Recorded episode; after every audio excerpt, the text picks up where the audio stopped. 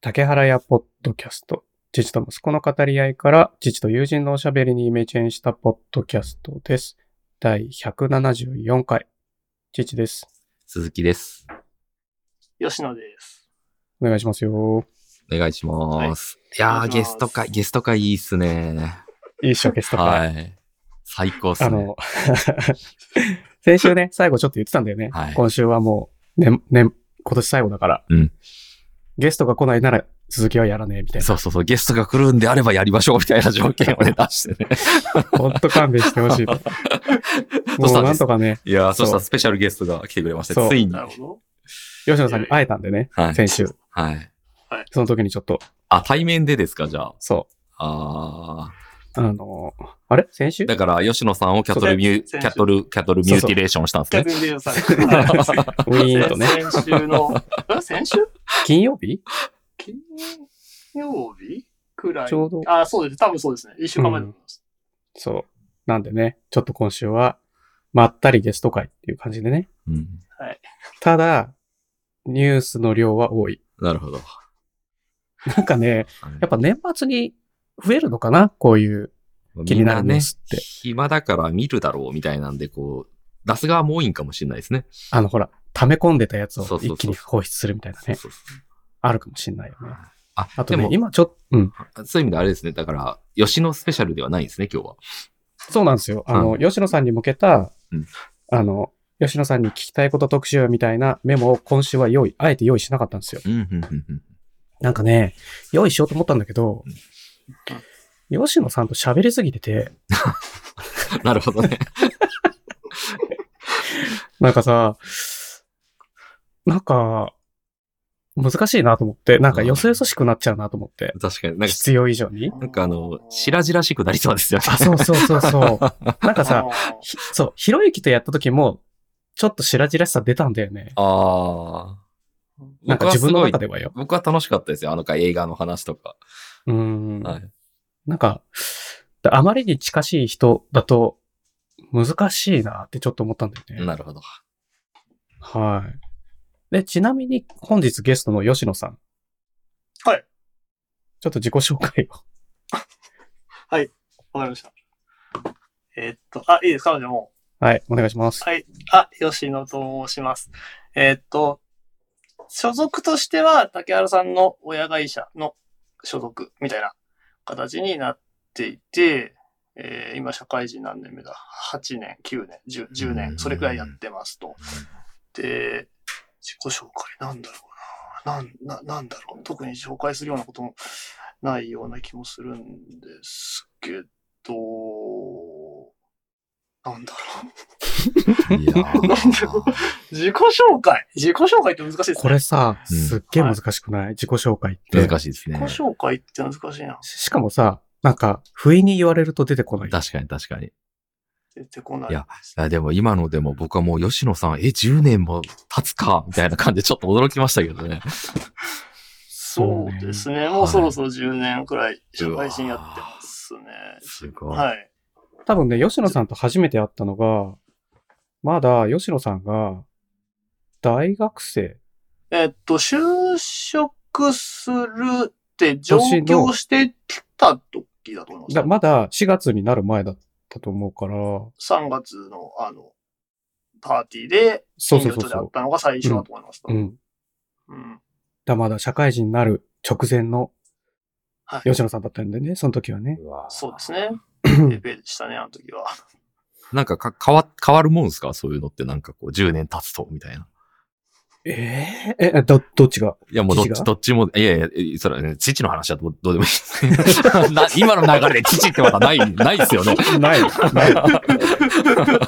父は結構良くなってきたかいやいな、やみたいいやいや、どっちも違うせ、せ、せめてその吉野さん自身のコメントあかそう竹原さんから見て吉野さんかどっちかですよ ね。父の話ではないです。な。ではない。はい。そうか、そうか。難しいな、塩梅が。うん吉野さん、でもどうその、えー10年最初はさ、えっとはい。あ、吉野さんも、高、高専なんだよね。高専出は身い、なそんうだよでねす。。高長専野、出て、ぼ僕は大学に行ったので、その後。大学長野出て高専から大学に転籍して、はいで、はい大学出て社会人なんだよね。はい、そうです。えー、で、うちの会社に、えっと、同じく吉野さんの同級生がいるんだよね。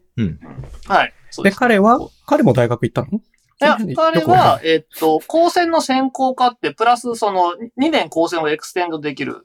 あ、そうなんだ。あーそれに行ったんそれ行くと、あの、大卒と同じ。同じなんだ取れる。はい。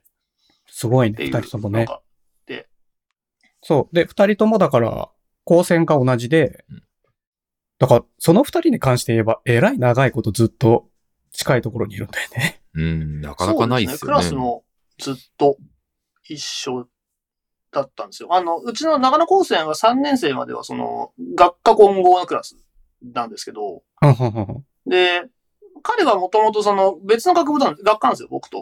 もともとは。はい。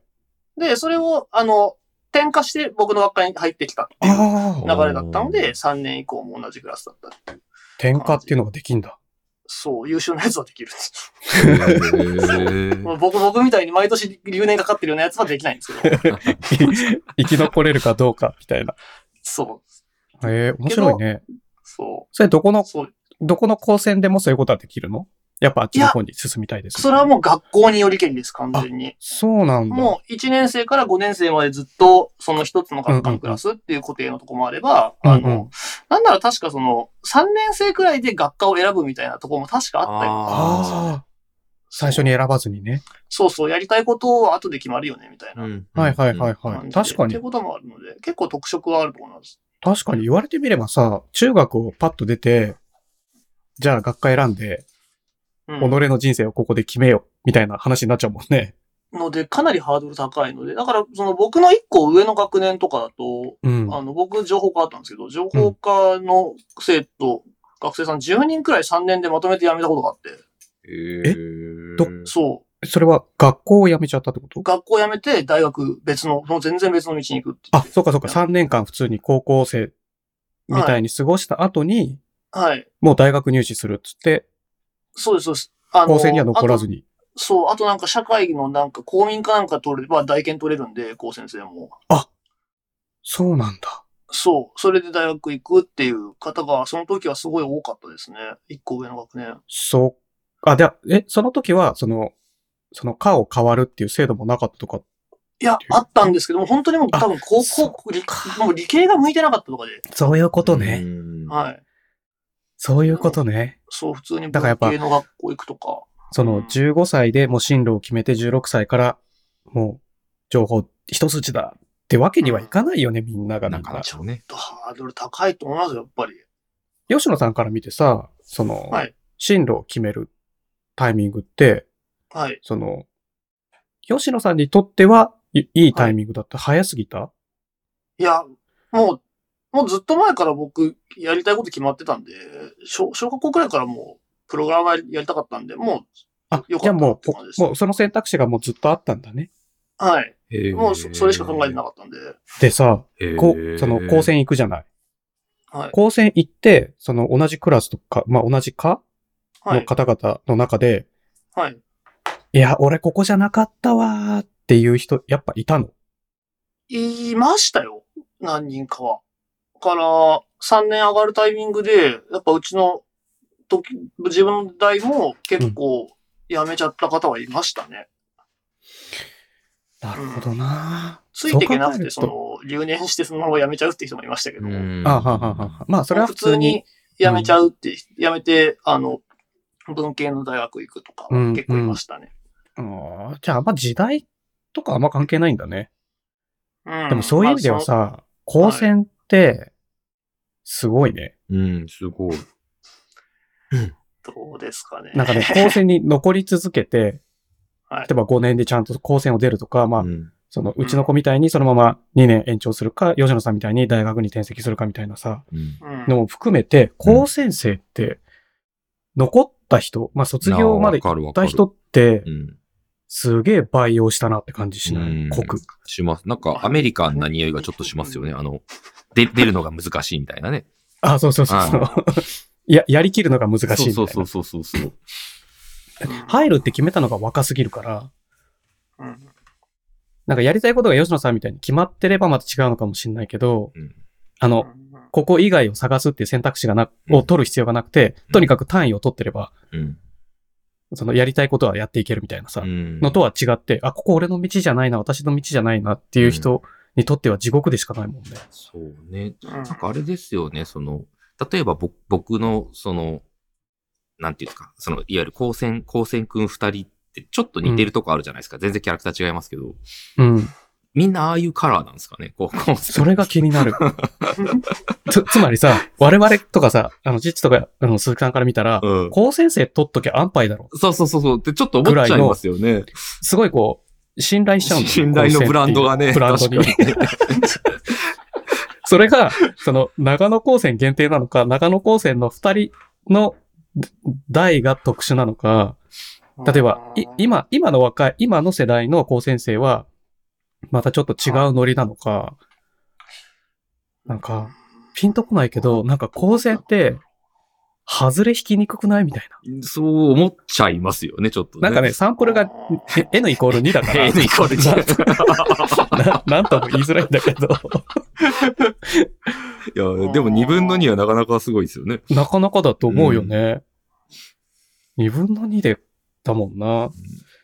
なんかこう、好きじゃん。好きでやってるなっていう感じがすごい伝わってくるわけあそうそうそう。そうですよそこですよね、やっぱりね。。その能力とかそういう話ではなくね。そう、だ純粋にさ、好きでやってるから、こう、できることも増えていくみたいなさ。うんなんかそういうイメージなんだよね。全然本本人なんか、本人。そういう、なんなかんていうんですか、あの、 えそうですね、みたいな感じは一切ないっすね。ないね。 まあ、でもそうですね。うん。まあ、なんか、自分たち、その、吉野さんたちの代で、その、この業界で働いてる人もたくさんいるでしょほほぼ、ほぼみんなだと思います。みんな楽しそうにやってんの割と楽しそうにやってるんじゃないですかね。割と、なんか結構その、なんだろうな。まあ、その IT コミュニティに関わる人間がかなり多いので、うんうんうんああ、それうも、それも結構特殊っちゃ特殊だな。そうだよね。なんかそのなんか、高専の中で、そうの、ん。コミュニティ、IT コミュニティみたいなのがあるんですよ。一応、高専はいカンファはレいンスとかあっはて、いはい。ほうほそこにやっぱ出て、あの、顔を出してた人間が多いのと、その発足人、高専カンファレンスの発足人の一人が、あの、うちの高専の大先輩だったので、ーあそうそうそそうやっぱその、表に出出る人は結構多いですね。あう。だから僕、の代風の便りをすごい聞きやすいって感じなんだね。ーそうですね。なんか Ruby 会議とか行ったら、運営に友達がいるとか普通にあるんで。ああ、そういう感じなのね。だからちょっとでもはいそれってもう文化としてなんか違う、違いますね、やっぱちょっとね。やっぱなんか、あ普ります通ねの。、うん。普通の進学経路とはなんかやっぱ、違いますね。で、しかもさ、おこれもう完全に父の、あの、イメージだけど、うん。大学から情報を始めた人とも根本的に違う感じがする。ああ、しますよね。もともとやっぱ好きではやってるっていうイメージっていうかね。でね、なんか、これまた極端なイメージだけど、すっごい、例えば、なんか有名なメジャーな大学、うん。東大、東大としま東すよ大とか京大とか はにい行って、そこで情報を始めた人って地頭良くて始めてるから、ちょっとアカデミックな感じしないああ、なるほどね。いやアカデミックが悪いとかっていう話じゃなくて、うんうんうんなんか、なんだろうな。純粋にその人たちも開発好きで楽しんでると思うんだけど、なんか、父とかに対しては、うんうん。父とか、いや、なんかこれ単なるひがみなのか な。なんか向こうから見たら、 いやー、ひがみじゃないですか。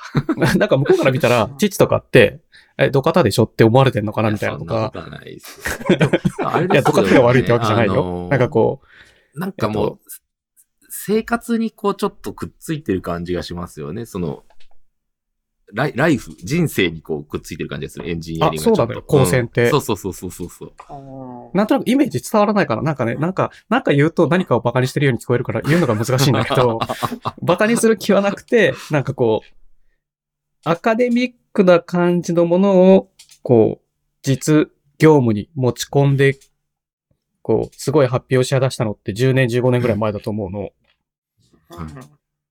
その、インターネットがさ、当たり前になって、そ の、父のちょっと下、だから76年とか、80年代とか、80年生まれとか、なんかその辺んが、のすっげえ優秀な人が出てきて、あ、これすげえな、みたいな世界観が、広まった感じがすんのよ。うんで、それまでって さ、現場叩き上げみたいな世界観だったのね。おーその、ほ、ほとんどが。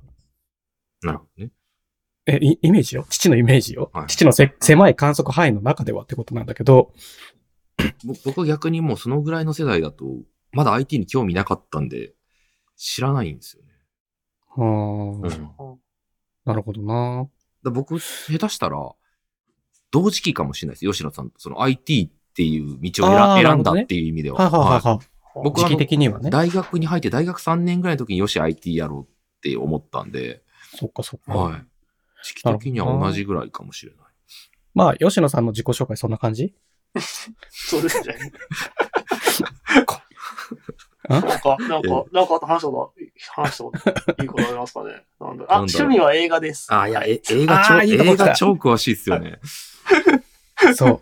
趣味が映画の吉野さんに聞きたいことが一個あって、はい、ラジオ。ちょこれメモって書いといたんだけど、はい。折りたたみスマホ欲しくないあー、一個持ってますけど、持ってんだ。それ、はいそれ、それ趣味が映画と何か関係するんですかあ、関係ない関係ない。あ、なんだ最近でも、そうですよ。折りたたみスマホが、え、映画、映画に出てくるのが増えたからって話ですか単純に。とか、なんか、あの、韓国ドラマでめっちゃ出てくるんだよね。ああー、まあ、サムスンですからね、あれメイン。あ、うんあの、しかもあの、横開きじゃなくて縦割りの、はいはい。正方、畳んだら正方形になるタイプ。はいはいはいはい。フリップ。そう、あれが、すげえいいなって前、鈴木さんにも話したんだけど聞、きましたね。うん。鈴木さんまあ基本興味持ってない から、いや、でもその話妻にしたら妻も笑ってましたよ。影響受けすぎじゃん、あははって。 か韓流ドラマの影響受けすぎじゃんって。いやこれは、鈴木さんとか、その、奥方様は知らないからそう言うけどうん、その毎朝自撮りしてる父にしてみたら、その、た手間がかかるんですよ。いやいや、もうサムスンの手のひらですよ。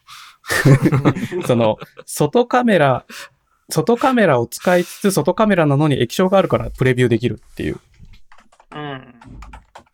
今、iPhone 使ってるから、iPhone と iPad にそれぞれアプリ入れて、iPad でプレビューして、位置を決めて、読んでんのね。意味わかる ?iPhone ってさ、液晶って内側にしかついてないじゃん。はいはい。で、内側のカメラってしょぼいのよ。はいはいはいはい。だから外側のカメラで撮りたいのよ。はあ、はあはあはあ、でも外側のカメメラで自撮りすると何にも見えないでしょラ。確かに。はい。だから iPad でプレビューしてんのよ。ああ、そういうのできるんですね。そう。そういう、えっ、と、そういう、えっ、と、録画ソフト使うと。はいはいはいはい。でも折りたたみのあのフリップだと、はい、外カメラのところに液晶ついてんじゃん、もああ、そうですね。確かに。そういう用の自撮り、自撮りのなんかそのイメそうーそジありますもんね。う。あるでしょだから、いプレビューを見ながら自撮りができるんだよね。あーだから iPad とに、そのプレビュー飛ばさなくてもいいんだよね。はいはいはいはい。なんか確ねかに。それ便利だ。そう、そう、そういう、だなんかね、あれ、Apple Watch もプレビューできるらしいのよ。iPhone のカメラを。えーまあ、その機能だけで Apple Watch もちょっと興味があるぐらいに、そのプレビューに、並々ならぬ思い入れがあるわけ、思い入れがあるわけ、父は。あーその、毎日のルーティンだから、それが。はいはいはい。あ、毎日、あの、TikTok 用の動画を撮ってんですよ、朝。父ね。はあ、なるほど。はい。そう。それ毎朝だから、由でそれ毎朝だから、その、楽したいんですよ、とにかく。はいはいはいはい。でもなかなか難しいだ。らもうやっぱ買った方がいいですよ。高い、高い買い物ほど早く買った方がいいですよ、絶対に。うん。あえちなみに、だから、吉野さんはその、いはい横開きタイプを買ったんですか、僕、横開きの、あの、サーフェイスデュオ2ってやつを持ってるんで、ちょっとその、普通のやつは違うんですけど、あー真ん中そっかそっはかスプリットされてるんで。で、右の画面、左の画面って感じなんだもんね。あ、そうです、そうです。はい。え、実際どうでしたあれ。使いやすいんですけど、あの、いやっぱその、日本国内に住んでると、あれフェリカチップ乗ってないんで、ちょっと普段使いにあー使えない。スイあカ使れえない。 1台では完結しない。はい。ので、ちょっと、なーって言ってサブキーで、なんかちょっと、フィード読んだりとかっていうのに使うくらいです。今は今は、まあ、フィード読んだりとかたまにあ、使うくら今い。もう、 はい。そあの端末使ってんの使ってる時はありますね。ソースコード読む時とかで、特に、その、リビングで、うん、うまあん。パソコン開くのめんどくせえなみたいな時とかで使ったりとか。あ、そういう感じね。はい。あ、じゃあ逆に、吉野さんは iPad とか使ってないタブレット。 iPad 持ってますけど、ほぼ使ってないですね。あそうなんだ。うーん、タブレットあんまり持って、M1Mac、M1 になった時のうんうん iPad Pro 買いましたけど、そんなにゲームくらいして使うの。え、そうなんだ。はい。意外ゲームか。ちょっと動画見るとき、でもちょっと動画見るって言っても、テレビあるんで、でも、まあね。アップルアーケードのゲームやるときくらいですね。ああ、吉野さん、吉野さんと言ったら毎年テレビ買ってるイメージあるんですけ ど、いや、2年に1回です、2年に1回。スマホみたいに。今年買ったんで、えっと、はいは次買うのは再来年かなっていう。ああ、なるほどね。はい。えじゃあ今年買ったやつは来年のはいパリオリンピックを見据えて、 えっと、た単純になんとなくテレビ欲しいなってなって、でそのさ、その感覚が、あの、父にはちょっとピンとこなくて、テレビってそんななんとなく欲しくなるもんなんですか、いや、ちょうどその、まあ、で、今回の場合は、前、今、その、前使ってたテレビは、55インチのブラビアだったんですけど、ゲアの、ブラビア。 60ヘルツのブラビア。はいうんうんブラビアっていうのは 60Hz しか出なかったんですよ。パナソニック、あブラビアってソどこソニーです、ソニー。ソニーはい。が 60Hz だった。 60Hz までしか出なかったんですけど、あの、去年の、確か、秋ぐらいに出た、量子ドットのブラビア、量子ドット UKL のブラビアうん。が120出ると。ほうほう。はあ、ゲームスペってなって、うん買ったと。それ、ちなみにめっちゃ熱くなったりしないの、いや、UKL そんなに安くはないですよ。その、だって、マイクロ、な、な、なんて言ったっけえっと、えっと、量子ドット OL 量子ドットって後ろにめっちゃついてんでしょなんか、らしいですね。確かでも、でそもんななんか気、になるほど、そんなに気になることじゃないですね。うん。めっちゃその熱が発するとかってわけでもなくはい。えそなんもかそもうもそも、有機はい EL どうなんですか、ああ、やっぱ UKL その映画とかその、あとゲームうんを。するときに、まあそのハイエンドなグラフィックのゲームだったりするとすごく強いですね。 HDR な感じで、はい、黒い、暗いとこと明るいところの明暗がきっちりはい。きっちり分か再れるの現でと、やっきぱ、てやるみたいっな。ぱ UKL 黒が強いです。やっぱり。もう光源切っちゃえば真っ黒だし、そうそうそうそつけたとこだけきっちり色が出るみたいな。液晶とはそもそもメカニズムが違うみたいな。う。そうですね。ので。液晶だとどうしても黒ちょっとグレーになるよね。なっちゃいますね。パ最ネルが最近はパだネいルぶ改善されたらしいですけど。あ、そうなんだ。はいまあさけ、ど有機 EL はのい話を吉野さんにしてもしょうがないなって今気づいた。なぜかっていうとはい、有機 EL の焼き付きとかよし、2年に1回買い替える人には全く関係ねえなと思って。ああ、そうですね。だから今、今言おうとしたんですけど、僕はあんま関係ねえなと思って。 いや、あと、ねあの、有機 UKL って意外とそんな言うて焼きつかないですよ。そんなに。あ、そうなの今、なんかこの前久々に手元にあの、プレイステーションビータってゲーム機あ、すごいちっちゃいやつちっちゃいあの、プレス、ポータブルなあの、ソニーが10年、10何年前に出したゲーム機うん。をちょっと久々に引っ張り出してみたんですけど、あれうん UKL なんですけど、別に焼きついてる感じもなくて。ああ、そう大きさの関係あるとかはないのかな。まあ、メカニズム的にでも勇気だからなんか劣化しそうなイメージもあるじゃん。うん。なんか白がどんどん黄色くなっていきそうみたいなさう。んまあ、普段使いとしてはそんなに。あと、今の UKL のテレビってもうその焼き付き防止の機能ついてるんで、うん、それ、ちゃんと発動してれば、はい。まあそんなに。そんなにって感じですね。でもうち2年に1回変えたってる人の意見って全く参考になんねえな。あ、でも、あ の、その、1台前のテレビも一応まだ運用されてますよ。あ、そうなんだ。日本に何人いるんですかね、その、2年に1回、 そうそうそう携帯と同じような買い替えサイク ルでテレビを買う人 ね。そう、だから、ヨゼルさんのこのテレビ話は、あまり参考にならない。ちょっと、な、なんで、なんで、なんででしたっけちなみに。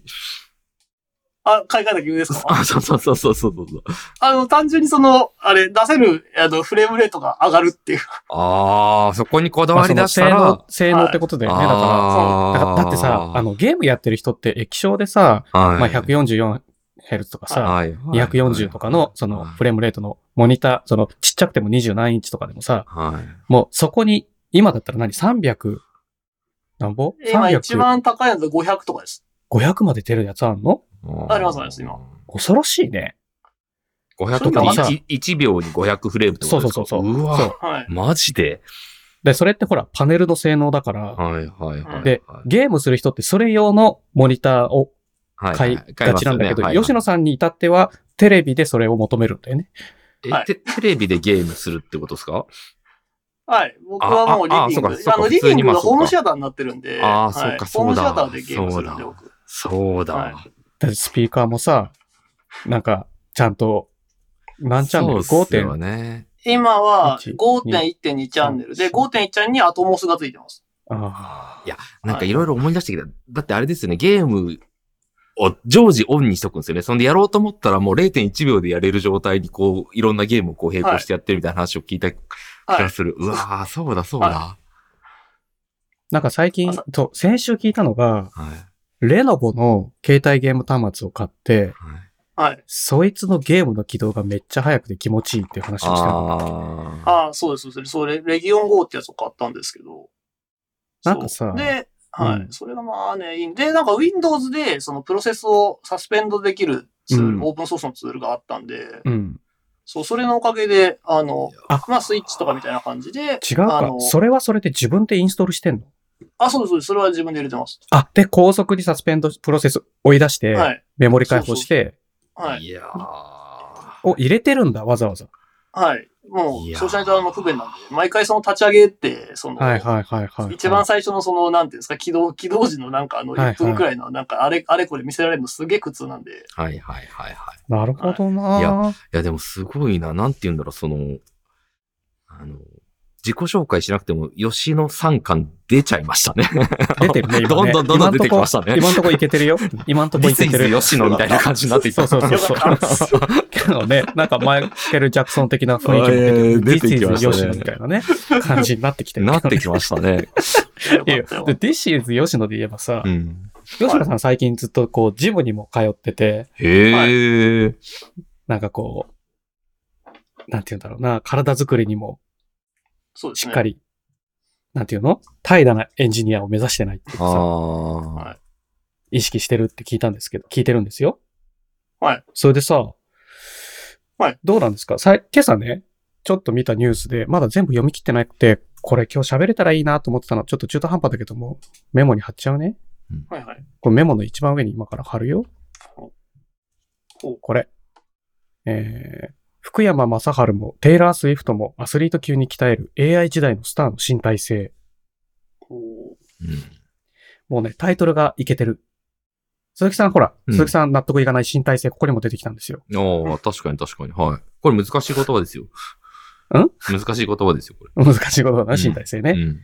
その、体を持ってることから生まれる思考の得意性っていうか、なんか AI のところの話した時に出てきた言葉ですよね。そうそうそうそうはいはいはいはい。その選択肢の優先順位として身体性を持ってない時の優先順位ってすごい体をないがしろにするような提案の方をが優先順位に上がっても不思議だと AI は感じないみたいうなね。ん。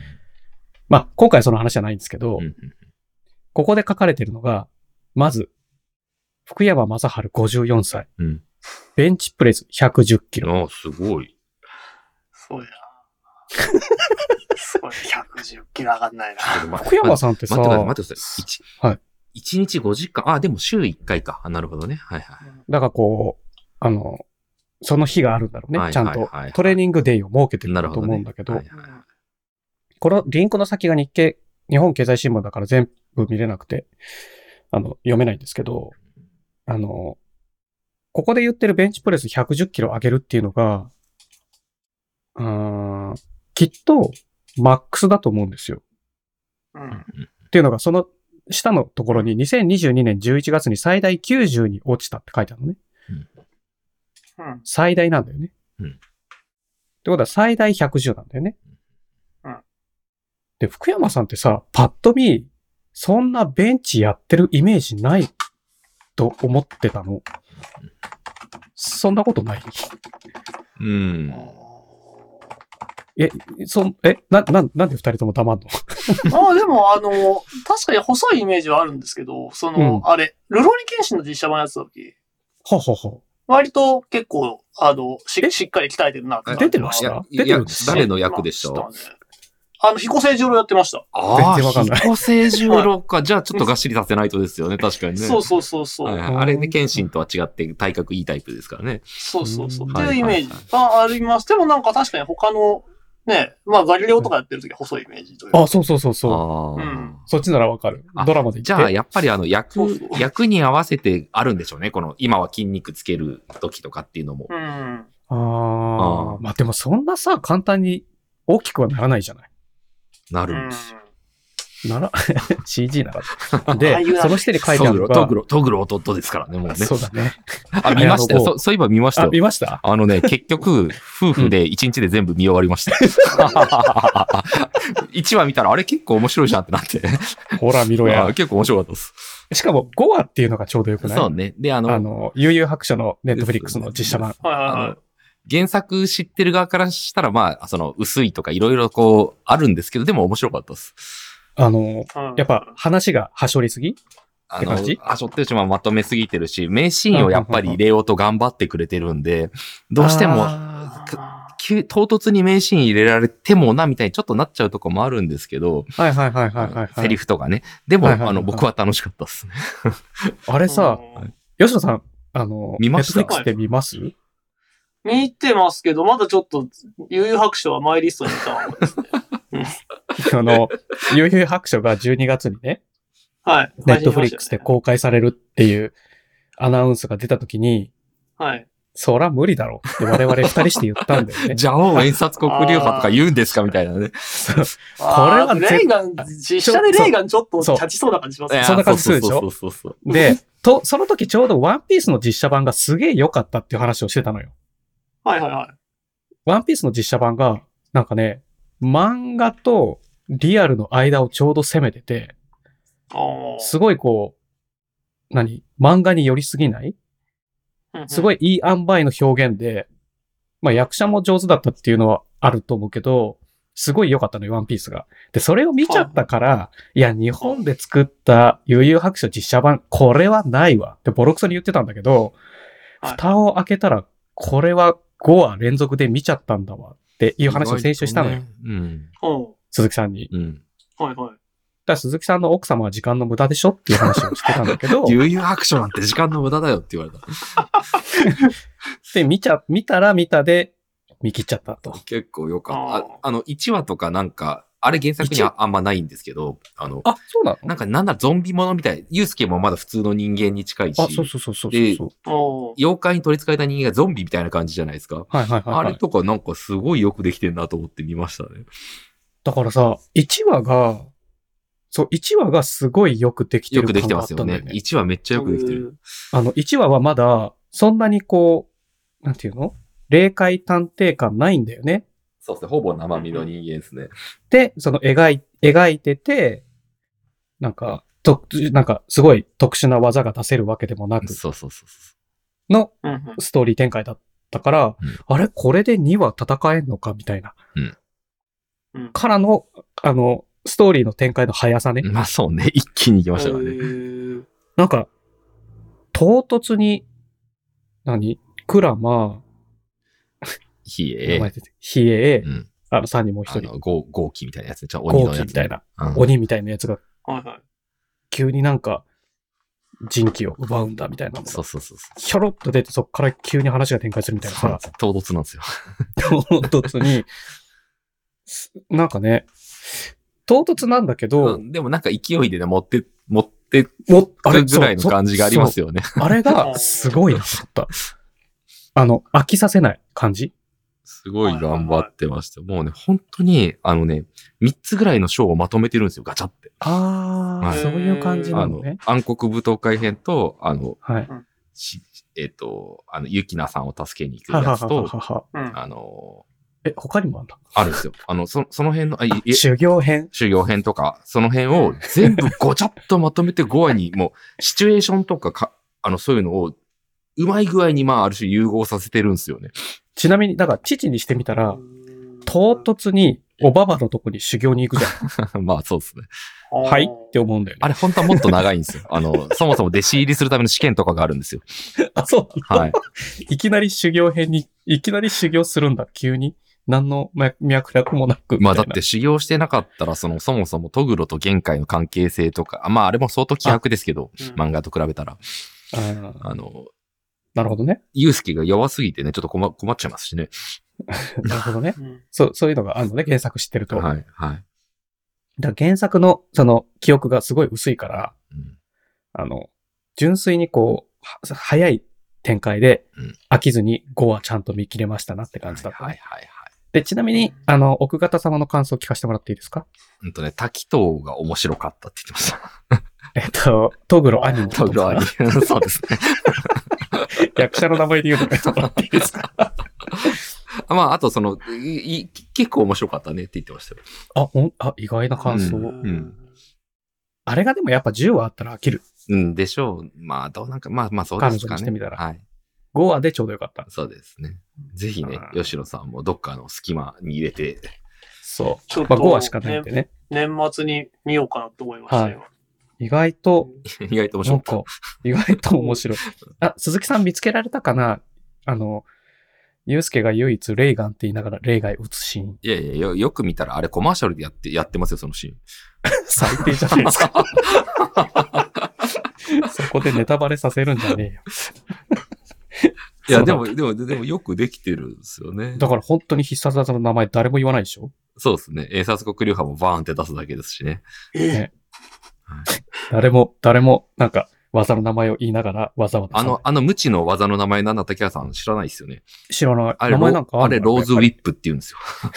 プ。それ何漫画の中では言いながらやってるのやっはぱいり。。はい。ダセあとはい、あと、あまあ僕が唯一不満があるとしたら、ー。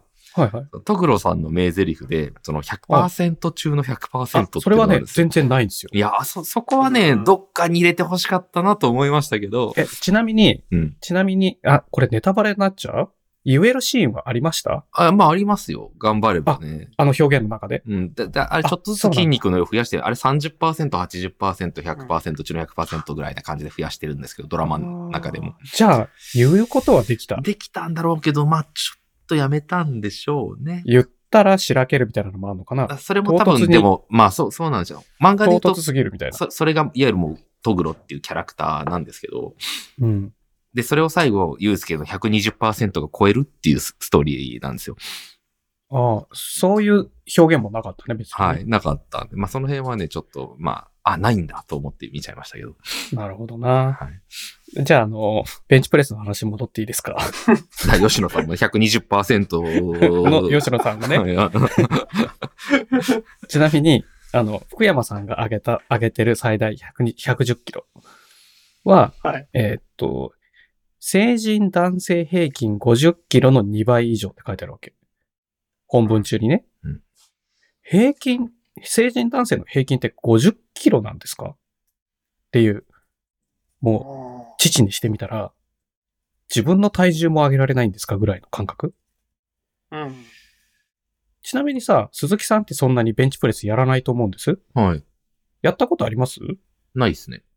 あ、ないそもそもないんうだ。あ、でも僕、あの、なんだろう。ダンベル20、20持って、あれをやります。あの、あれに寝て。うんうんうんうん。で、それが別に限界ではないんで、多分50以上は絶対上げられますね。あー、そうか。多分。 20か。 20、20だと、ダメっすか。20、20でちゃんと10回を3セットやれ、やれ、やれます。そうね。いけるか、50ぐらいは普通に上がるか。そうね。厳しいっすか今はピンとこない。いや、いや、でも3セットできるんだったら大丈夫かな。 あ、多分今できないです。今もう18でやっちゃってるんですけど。そう、ちなみに吉野さんってベンチプレスってやります、ほとんどやんないですね。え使ってもダ基本ダンベルンですダンベルダンベルが多いです。とかケーブルとか。とかが多いですね。あけどまあベンチ、マックス、一回上げられるのは80ぐらい。今のところのマックスです。あおー。そっはかい。立だか派、ら立さ派ですね。そうそう。それだってさ、男性平均の50に比べたらさ、 1.5全然、倍。うん。全然う、んその、超えてるじゃないうん。うん。うん、そっか。でもあんまりベンチプレスやる人いないんだいや、ねそ。れめっちゃわかりますね。うんやっぱ危険って感じもあるかな。めんどくさいっあ、す。それは、まあ、めんあどとく意さい外とほら、ベンチプレスって意外とフォームが大事なんで、あーそうなんです。よ。うん。なんか、一人で、その、完全に素人から最終からっうんうんて結構はハードル高いなって。ああ。ーそうそうなるほど。でも言われてみたらそうかも。父始めた時は、そのジムにベンチプレスばっかりやってる男の子がいて、ほう父、ベンチプレス一緒にやりましょうよみたいな。あ、それあの、ジムのトレーナーの人ね。ほうはいはい。え、そんなのやったことないんだけど、いや、僕が補助するんで一緒にやりましょうよみたいな。すげえ熱い男がいてあ、ーそれで始めたからこう、丁寧に教えてもらったんだよね。ああ、それでかいあっの、す。怪はい我を、は怪我をしないように。いはい。うんでもそれきっかけがあったからだいぶ違うかもね。うんちょっとハードル高いんですよね。言われてみればそうかも。うん。で、ちなみにこの記事で言ってるその次。芸能人をどのぐらい上げるかリストの中に、まず、アーノルド・シュワルツェネガー、アーノルド・シュワルツェネガってね、もー、えー、225キロ。う筋肉ネタですからね、もうね。はい。すごい。 225キロです。で、その次の、ウィル・スミス175っていうのがちょっと化け物じみてんなって思うわけあああ。ーだって彼役者じ ゃん。いや、これ多分ちょっと、うんちょっと持ってま。まあでもいいかもしれますせんよねちょっと持ってます。だって勝手に、急に。身長盛るみたいな感じで 筋肉持ってますね、これ。筋肉持ってんのかな。はい。はい。で、その後、まあ日本人の芸能人だと、松本人志さん130キロ。ああ。で、中山きんに君120キロ。え、ちょっと待ってください、ちょっと待ってください。まっちゃんよの方が上げるんすか中山筋肉より。うーんと、だって中山さんは全身トレーニングああ、まあまあ、確かにする確かに。はい。まあ、フィジークじゃないけど、ボディービルダーの方でしょはいはいはいはだかあら、鍛える部位が胸だけとかじゃなくて、い。ああ、まあ確かに確かに。まあ、その、なんて言うんだろう。バランスよくやんないと胸だけでかくなっても困るみたいな、なるほど。あるじゃないなるほど。肩でかく、さらにでかくしないと肩のバランスがよく取れなくなるうんと確かかに、確かに。あると思うんだよ。その、うん何競技の特性として。うん。だから、アーノルド・シュワルツェネッガーと筋肉は同じような、うんその、なんて言うんだろう。体の作り、うん、ボディメイクをしてったけど、シュワルツェネッガーさんがすげえヘビー級で、なるほど。筋肉はライト級みたいな、っなるほど、なるほど。て話だと思うんですけど、で、あと、ビーズの稲葉さんと長渕さんが100ええみたいな。まあ何歳ぐらいかはわかんないけどって書いてあるんだけど、まあこれで言うと、父の次の目標はウィル・スミスぐらいしかいないんだよね。 175。でも175ってちょっと、気違いじみてんなって思っちゃうんだけど、うんなんか、普通の人が、普通の日本人が175やろうと思ったら関節いっちゃう気がするんですよね。あとすっげえデブじゃないとできなそうん。う。あ、っていうのが、あの、あ、まあ、すごい競技でやってる人は別だと思うけど、あの、背中の肉が厚い、厚い、とか胸の肉が、肉が厚いと胸につくから、うん。うんあ、確かに。そ確かう、うつく、に。何つく、たそうですだね。ってつくっていう意味だったら確かに胸板っていうそ方うな、が強いそうなんだよね。その有、利その、ちょっとふくよかな方が 早めにつくじゃん、背中もお腹も、お腹も、てかうん胸、胸の位置が。分厚いと。うん。 いや、でも175って言ったら、左手に竹原さん、右手に吉野さん、橋渡しに僕みたいな感じで3人持ち上げるのと一緒ですからね。あのね、全然イメージがつかないんだけど。二人、二人に失笑された。吉野さんも今失笑してる。いやいやいやいや。うんふんってなっちゃう。 まあまあ、まあでもなん確かかに、体重的には3人いやそうですよそねうね。まうあ、んだから、まあ、これを見る感じだと、日本人で、こう、は、そんな、すごい感じもしないな、とは、感じちゃったけどね。まあ、ちなみに、だから、一時マックス140なんで、おーおー、そんな言ってましたっけ ?120 ぐらいじゃなかったでしたっけ、あ、ちゃんと、あの、インスタグラム追っかけたら140の日があるんで大丈夫です。すげえ。今は上がんないけど、 あら。 今はもうやめてるからね。なるほど。そう。えー、140か。そう。で、その、テイラー・スウィフトさんって歌手の方うん。は、3時間走りながら歌うとか、そういう肺活量も上げるためのトレーニングも含め、なんかそういうのやってて、その、アーティストもトレーニング、すごい頑張ってるんですっていう記事だったのね、これが。うん。だからエンジニアもやっぱこういうの必要だなって思うんですようんね。なん。か、やっぱり、なんていうの体が弱いと、なんだろうな、バグにバグとかお客さんのプレッシャーに勝てないと思うんだよね。うんうん。なんとなくイメージわかる。イメージなんわだかけりどます、よ、わかりますよ。なんかストレスに弱す弱くなりそう。みたいなイメージ。はいその、はいいや、いろんなストレスがあるじゃん、仕事の中で。もう審議体ですからね。うん。それを自分で自分にストレスを、 自分で自分にストレスをかけられる、その自分の心の強さをも鍛えることができるみたいな。うんうんその筋トレ自体、筋トレとか、そのランニングとか、その運動やってると。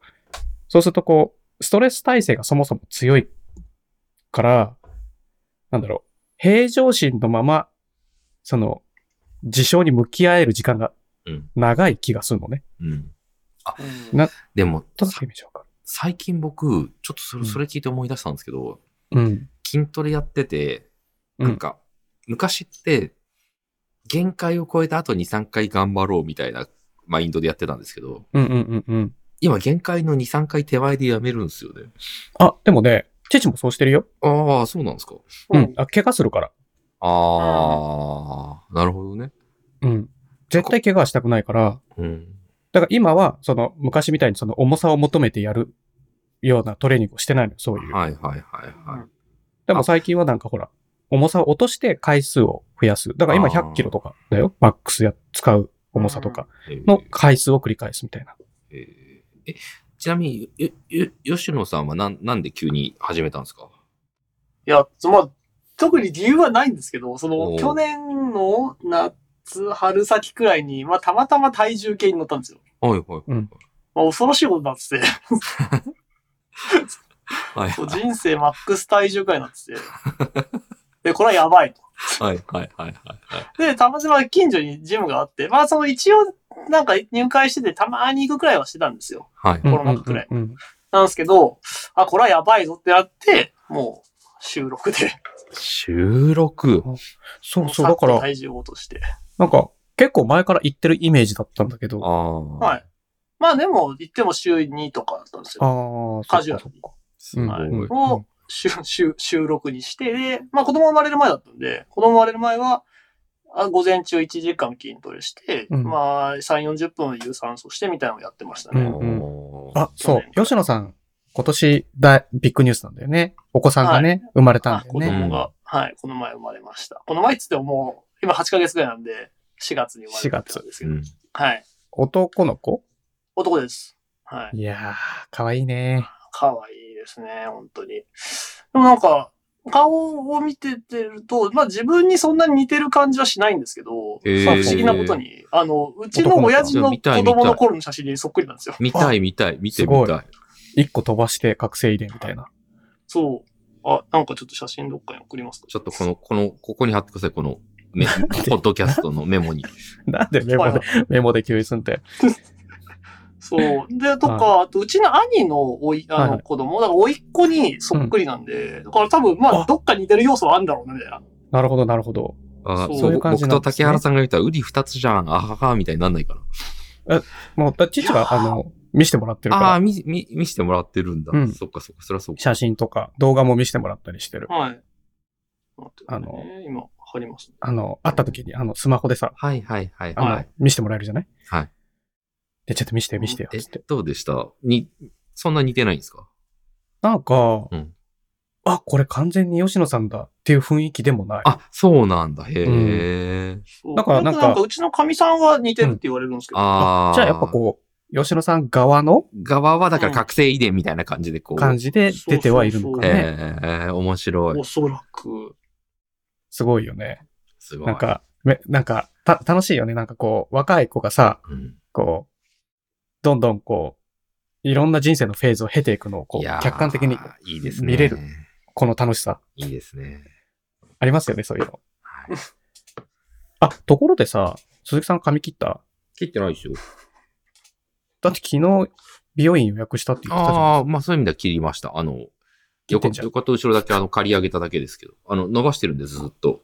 え、ちょっと待って。はい横と後ろを刈り上げてんのに伸ばしてるってことは、はい今、父のイメージはラーメンマンだけど大丈夫。えーっとね、うーんとね、あれですね。妻には最近長瀬って言われます。長瀬長瀬かあなーおおお笑い芸人の、あー、ごめん、わかんない。ちょっと待って、長瀬じゃないかなちょっと待ってください。漫画で言長野うじゃとなくてですかあ、長野、長野って言われます。ああ、それもわかんないな。漫画で言って漫画で。ラーメンマン以外だと誰うん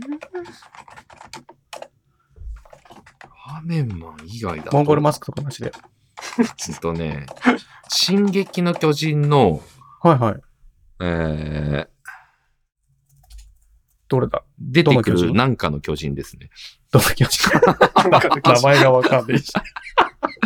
いたかなとって今探してるんですけど。メガタかなじゃあ。いやメガタかなあ、目型ですね。あ、でも だ、だいぶ、だいぶ伸びてきましたね。そうなんだ。後ろと、後ろと横を刈り上げちゃってたら、もうなんかちょっと相当ピンとこねえ映像うがんしか頭に浮かんでこないけど、あのだ後半のエレン君ほどはまだ行ってないですけど、もうちょっとで。あ全体的な長さとしても。はいはいはいはい。なかでなかも横伸とびてき後てまろ刈り上げちゃってんだもんす。な。まあ、2ブロックみたいな感じなんで、で、その長いから見え膨、らまないように。長いからなんだ見れ、見えないんですよね、そう刈り上げてるのなんてああ、なるほどね、はい。あ、そういう感じね。うん。なるほどね。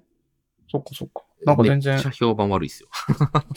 早く丸刈りにしなさいじゃん いや、もうせっかくだからやろうと思いけるところまで。はい。でさ、はいまあジム、ジム、急にまたジムに戻るけどさ、はい父もジムに通ってるじゃあ、な出いてきた。あ、あ、あ、でもなんか可愛らしい。かわ、かわいい。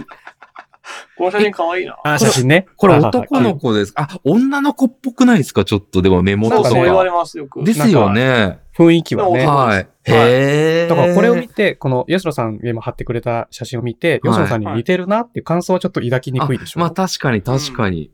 てかもう女の子っぽいって思いました。ギリこ服の装目がの、目の可愛い。そうそう、服で男の子なんだなって思うんですけど、目、目、うん目鼻立ちがすごい可愛らしい。ねえわこういうのさ、写真見せてもらうとー。さ、はい。 こう、キュンってなるでしょ。可愛いですね、やっぱりね。かわいいんだよ。あそうかあ。わいいんだよ可愛ですよ。 最近あの すごいな、妻の職場の友達が出産後にうちに遊びに来てくれることとかあって、うんうんうんうんあの、抱っこさせてもらう機会もあるんだけどうん、かわいいなって思っちゃうよね。あー僕、抱っことか怖くてできないんですよね。まあね。ちょっとね、あうのん、自分の子供がいたことがないから、慣れてないんで、やっぱ怖いんですよね。そうね。そそうそうなんれですはあるかもはね。い。その、首大丈夫かなってなっちゃうもんね。もうほん、ほんのちょっと頭撫でていいですかぐらいだかうんら。 はいはいはいうんわかりますよ。はい。いや、ところでさ、だからジム行ったんすよ。ジム行ってたら、行ってるんだけど、ジムのトイレがさ、壁紙がちょっとえぐれてるのよ。うん。はい。唐突なんだけど。治治安が悪いったんですかえっとね、これ、壁紙がえぐれてるって言われてもピンとこないと思うんだけどうん、えっと、想像してほしいんだけど、まず、は大根おろしうんを、あの、おろす機械。ちょっとずつこう、刃がついて、均等に刃が並んでてうん、微妙にこう、なんていうの鱗みたいな雰囲気じゃんうん。あれ、なのよ、壁紙が。意味わかる破れてはないんですか爪、家はない。気持ち悪いから取れない。爪で壁紙を1センチぐらいグリってえぐる。あーで、それが壁全面え、そうなってる。あーで、注意書きに壁紙えぐらないでくださいって書いてあるね。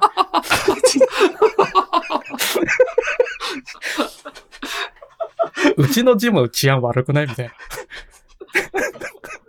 ていうか、想像できるその、ちょっと爪で1センチ幅だけグリってえぐってるのを、等間隔に綺麗に繰り返してんだよ。あー、だ、それ面白くなっちゃったんでしょうね。すっごい気持ち悪いの。あーそのビジュアルが。あ最初、ちょびっとしかついてなかったのよ、その傷。ー。うん。だからなんか誰かがバッグかなんかガシャンって当てたのかなと思ったの。うん。そしたらちょっと壁紙えぐれるってあるじゃん。傷がつくっていうかさ。うんうん。等間隔に綺麗にこう、なんつうの、縦1センチ、横3ミリみたいなさ、グリッグリッグリッグリッグリってのが、こう、なんていうの、2センチ間隔で左右に広がってて、縦にも2センチ間隔でずーって並んでて、壁一面そんな感じになってんのよ。うんそ歯歯が浮くっていうか、爪で、それを人間がやったと思ったら気持ち悪くてしょうがないわけ。うんここにはどんな魔物が住んでんだみたいな。うんなんかさ、鈴木さんそういう癖あるありますね。なんか、え例えば、 あ、あんのあ、なんかね、た、た、たとえ、例えばですけど、蚊に食われて、めっちゃこ腫れた時に、はい。爪の跡を等間隔につけたりしますね。グイグイグイグイグイってそやれっ、て。それ、きっ と、きっと、その感覚に近いと思うんだけど、なそう言われたらなんか、あ、確かになってちょっと一瞬思っちゃった、今。あー最初あるんかいと思ったけど。でで横やったら、あ、なんかこれ縦もやろうかなと思って、無駄に縦もこう、グイグイグイグイってやったりして、なんか綺麗あーなそういう感じ幾何学模様的はな、いはないんかやりたくなることありますよ。あー、それかだか。らでも自分のから範囲内で収めてほしいですけどね、その公共の施設に。物理的な、こうね、回復不可能な状態にはしないでほしい。で、そこに壁紙でさ、本当に壁紙をえぐらないでくださいって書かれるようなことを、ようなのってさ、人生で見たことなかったから、そうこんな、こんなトイレのたしなみ方ってあるんですかと思って、うんあのそういや、鈴木さん CTO だったなと思って聞いてみようと思っああ、いや、そうですね。まあまあまあ、やめてほしいですね、正直。それだと僕が自分の仕事できなかったってことになっちゃうんで。て。そうだよね。トイレ全然 責任果たせてないじゃそん。うそうそうです。トイレに対するさ、はい。どうでもいいわ、その話。いやいや、 頑張って乗ったんだけどな。はい。先週さ、うんあの、妻と買い物に行ってる時にね、うんあの、ちょっとコーヒーでも飲もうかっつって、サンマルクカフェ行ったんですよ。うんうんサンマルクカフェってお二人ご存知、あのーはチョコクロですよね。まあ、そうそうはいはいはいうんで、もうチョコクロが大好物すぎて、うんあの、まあ、父も大好きなんだけど、うんチョコクロ食べに行こっかっつって入っ行ったのね。うんそしたら、その日はなんか季節限定なのか、なんかスープものがメニューに書いてあったのよ。へーなんかうん、何のスープだったかな忘れちゃった。なんか、なんかエビかなんかが入ったスープお美味しそう。うん。で、なんか、じゃあ妻はじゃあスープ飲みたいって言うから、じゃあスープ頼みなって。で、ち父は、あの、なんだろうな。紅茶にしたのかな、うんコーヒーだったら、コーヒー、コーヒーにはしなかったと思う。多分紅茶にしたと思うんだけど、うんで、じゃあ紅茶とスープとチョコクロ2つくださいって言ったら、あの、奥の方から女のバイトの子が、すいません、切れてますうんその、あの、レジ売ってる若い男の子に伝えたのね。うんそしたら男の子がこっちパッと向いて、内径です。はいはいはいはい。んって思うじゃまあまあまあまあ。ん。んで、ただ、その、あの、サンマルクは、なんかスーパーのサンマルクだった、スーパーってか、えっ、と、ショッピングも、んショッピングビルのサンマルクだったから、こう、レジと厨房が一続きっていうか、カウンターの向こうがもう、レジと厨房みたいな、スタイル、イメージわかる、うんそう、厨房が奥にあるわけじゃはないくはいて、はいはい。そのカウンター挟んで向こう。だから、その二人でやりとり聞こえてんのよ。うんあ、切らしてます、みたいな女の子が言ってて、うん男の子がこっちに向かって、内径です。なんかさ、なん、なんて言うんだろう、この違和感。言いたいことわかるない、うん、うん。内部で内径ですって言うんだったらいいんだけど、うんその、バイト間でね、うん普通に内径ですって言われたから、うんじゃあ、ある系どれって聞き返したんだよね。はいはいはい。いいじゃないですか。そしたら最最高じゃないですか。はい、そう。そしたら今度は向こうがキョトンとしたんだよね。おあ前ーのそれはキやョトめンてほがしいですね。そう、お前のそのキョトンが、今、こっちが受けたキョトンと一緒だからなって思ったわけ。 あ 面白いですね。なんか、ああ、なるほどね。なんかそういう経験すしたこと、あんまり、なんか吉野さんって若いって言っても、はい。その、ずっと敬語使ってるっていうか、ずっと丁寧語使い続けてるじゃない。はいはいはい。だから、なんか、吉野さんからそういう不思議な日本語を聞くことがないんだけど、はい。なんか、まさか、喫茶店っていうかさ、うん。うん。サンマルクカフェで内径ですって、ある、内径内径以外に何が、何系があるのって思うじゃん。まあでもそれあれですよ。た僕なりに好意的に解釈していいですか はい、はい、お多願いし分ます。ね、まず、ないですは強いなって思ったんですよ、その人は。まあ、いい答え方として。そうそうそうそう、ないです。とかだとちょっと強くなっちゃうから、緩めようと、弱めようと思った時に、とっさに出たのが K だったんです。ない K ですってなっちゃった。それじゃあさ、何個も K があるって彼は思ったのかなそれとも K ってつけたら柔らかくなるって思ったぐらいの感じない感じですねとか、それぐらいのニュアンスですよ。ないかもしれないだとちょっと違うな。ない系、ない系だな、みたいな。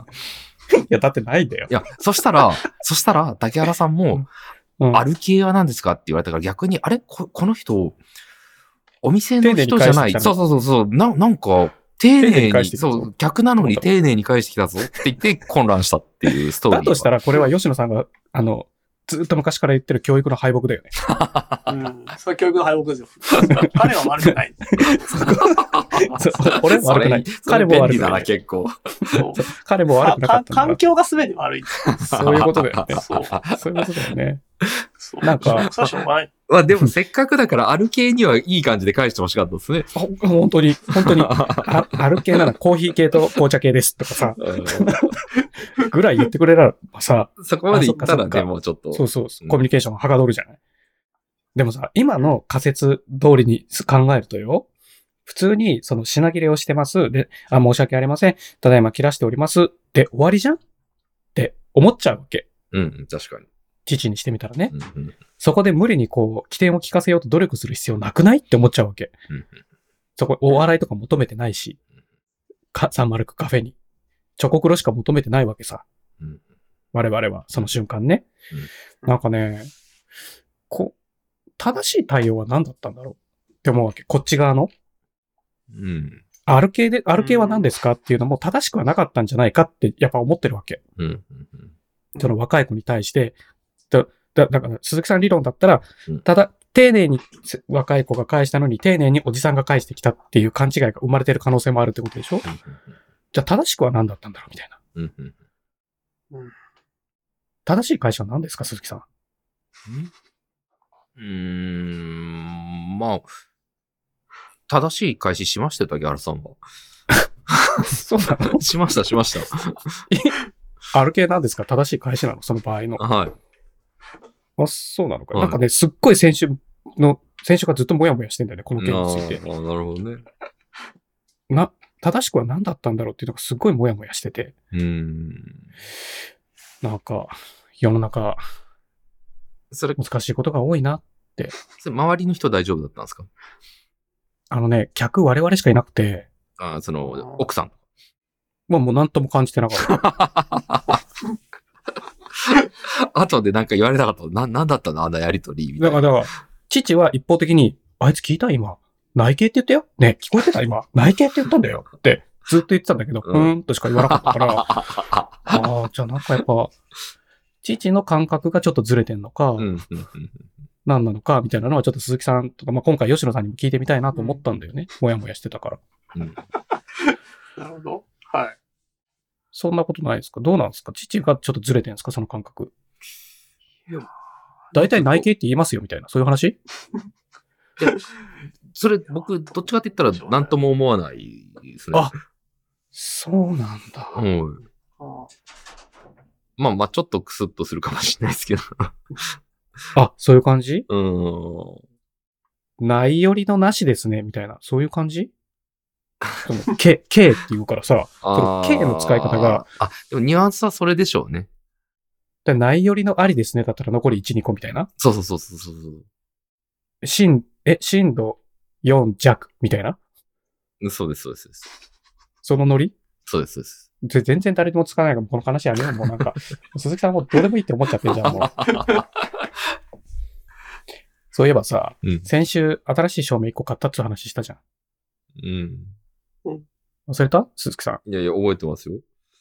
で、どうしてもバッテリーが欲しいから、はい。毎毎朝使うやつだから、はい。電源つなげたくなくてバッテリー搭載のやつが欲しいから、新しく買ったんだって言ったじゃん。うんそれ箱から出して使おうと思ってうん、出したんですよ。うんなんと、うんバッテリー残量の表示がねえってことに気づいたのよ。ああ、なるほど。はいはいはい。これ何時間充電したらいいのかわかんないなと思って、うんうんうんメーカーに問い合わせたんですよ。うんこのモデルを買ったんです。URL 添えてね。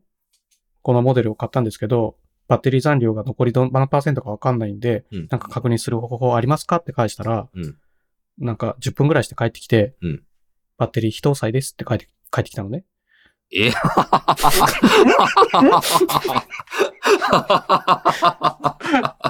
えって思うじゃん。 待て待て待て みたいな。そその機種、バッテリー乗せませんよって言ってちょっと面白いじゃないですか。した。ですので、バッテリーの確認方法はございません。すごい丁寧に返ってきたの。すっごい調べて買ったつもりでいたわけ。はいはいはいはその、軽いから持ち運んでもか気軽に使えるとかさ、い。その、はいはいはい。書いてあったりとかはいして、はいはいはただ確かにバッテリー何ワットとか書いてねえなと思っい。面白いです。あ、でもそこ内径、内径ですじゃなかったわけですね。 て、まあ、そこてすごい丁寧だった。はいはいはいはい。さすがウランチって言はっいて、はいはい。すごい丁寧に言ってきたんだけど、で、結局よ、はい送り返すのもあれだからと思って、あの、三脚にね、はい。三脚のてっぺんにライトをつけて、はいで、三脚の途中にはい、スマホのさ、なんて言うんだろう、スマホをカチャって止めるやつあんじゃん。えっとうん、三脚に、とか、スマホをカチャって挟むやつうんうん。はい。あるじゃん。あれがあのうち何個も転がってるから、はいそれくっつけて三脚に、はいは一番上にライト、途中に、あの、クランプと、クランプのパーツと一緒に、その、スマホくっつけるやつ、くっつけて、そのスマホくっつけるやつに、モバイルバッテリーくっつけて、結局今、モバイルバッテリー経由の電源供給運用してんのね。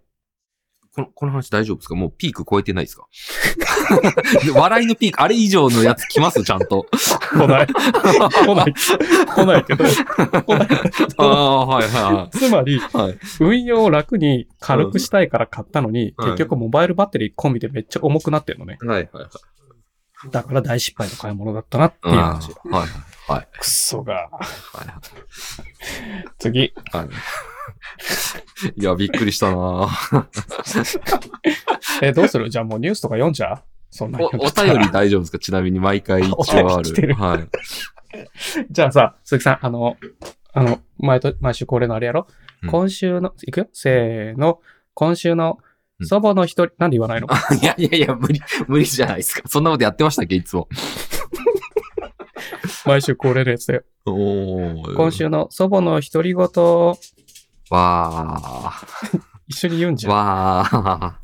はい。でね、 うんあの、先週、あの、木曜日収録だったんで、うんあの、やっぱ木曜日のうん遅い時間にメール来ちゃってて、うん取り上げられませんでした。うんで、今週もまた来てるんで、うんあの、今週は2通来てるってことになりますね。うんじゃあ先週のやつから行きましょうか。うんうん私は一月のうちよく出かけるので赤ちゃん動物を飼うことはできません。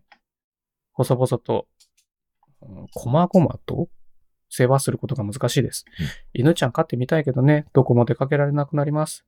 同居ならいいけどあ、てんてんてん。そっかそっか、あのーボケ防止のために犬がいいみたいな話でしたね。そはういそはういそうそうはいそうはいはい。まあ、ここ最後の一言、同居ならいいけど、てんてんてんが、すっごいなんかうん、ドキッとするよね。うん。次うん。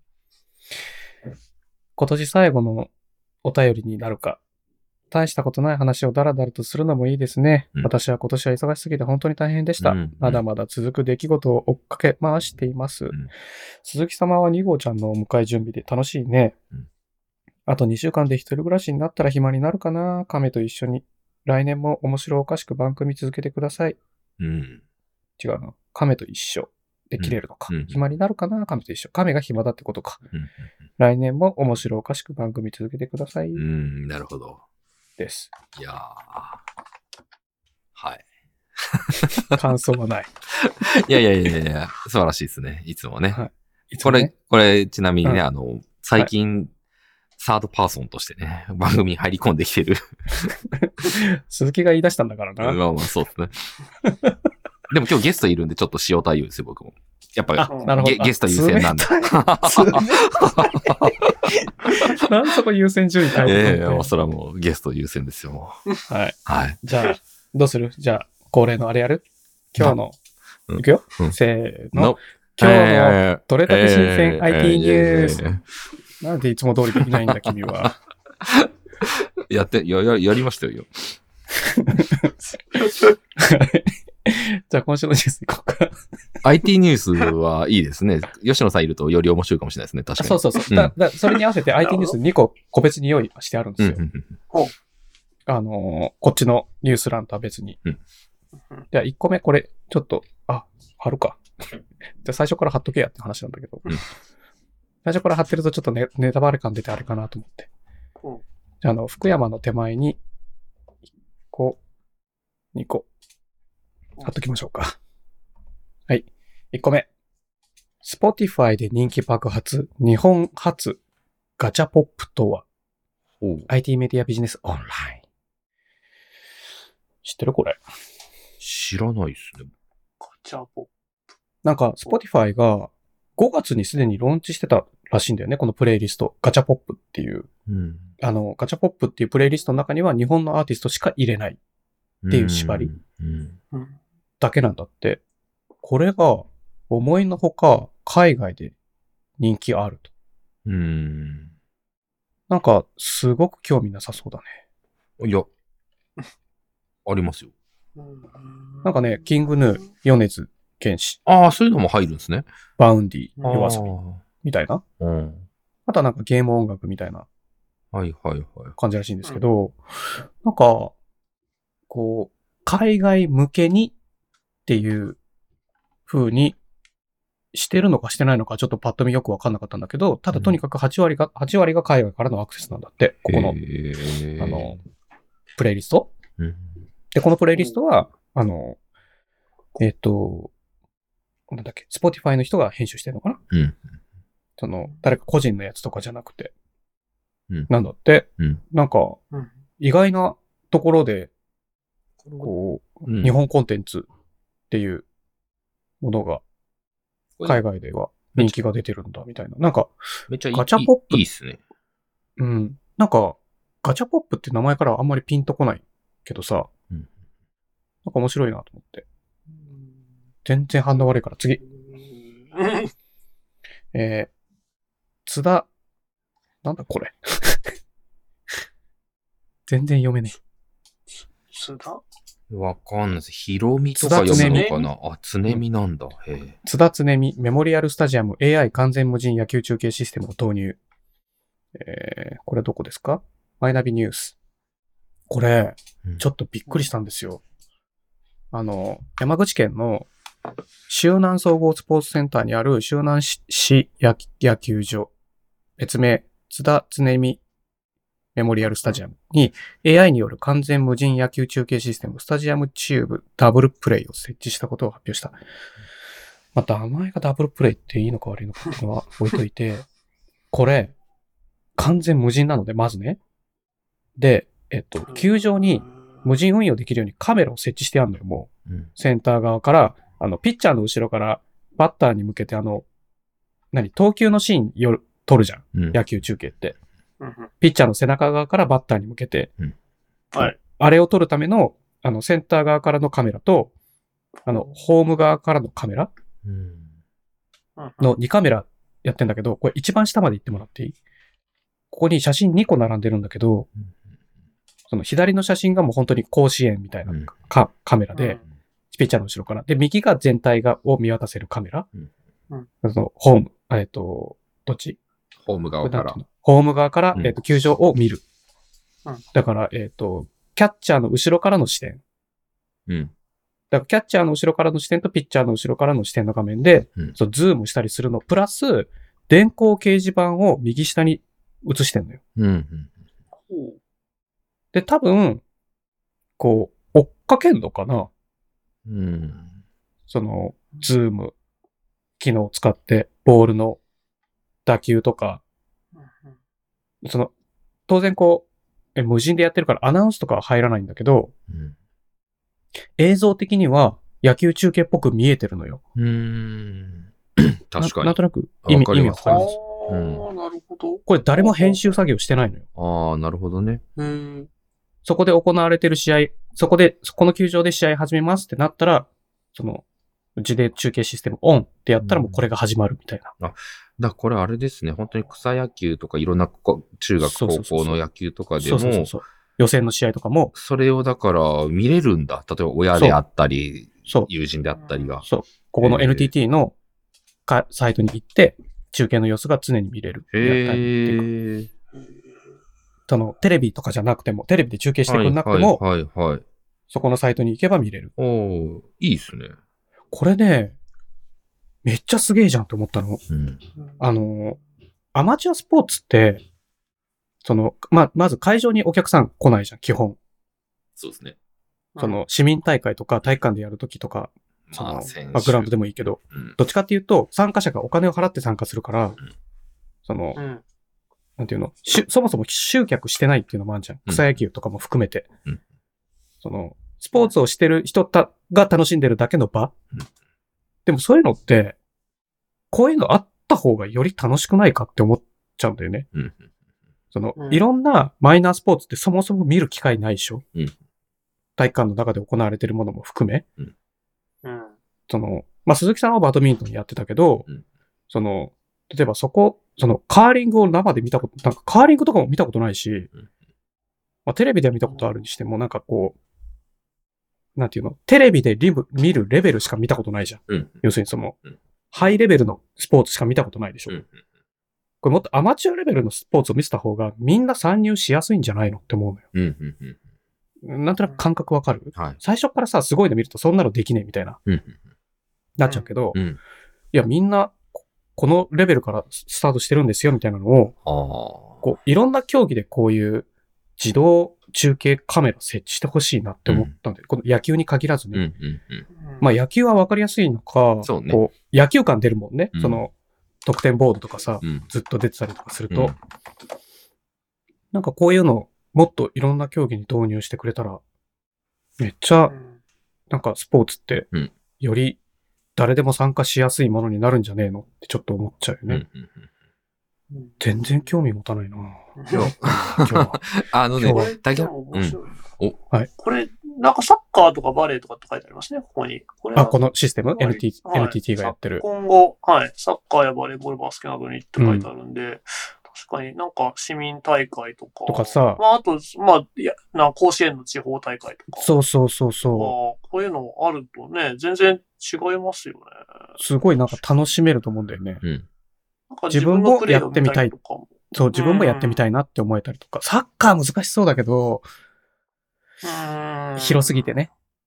そうですね。そのボールを追わなきゃいけないっていうか、定点観測しづらい競技みたいな感じしない。 サッカああ、確かに。広くと全体を取ったら、ー。ちっちゃくて見えないし。そううん。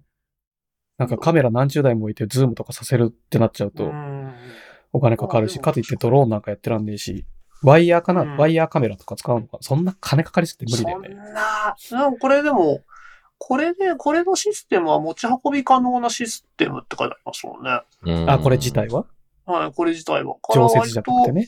から割と。はい、なんか、柔軟にできるんですかね。ねえ、できたらいいなと思っちこゃうれよね面。白いな。そう、こういうのえー、すごくいいなと思っちゃいますね。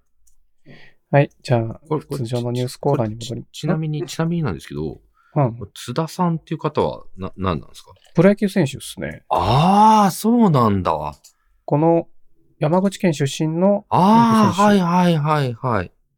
周南、この周南市出身の方なんですね。ああ、それは素晴らしいですね。うん。その方の名前を取った球場っあなるほど、なるほど。ぽいですね。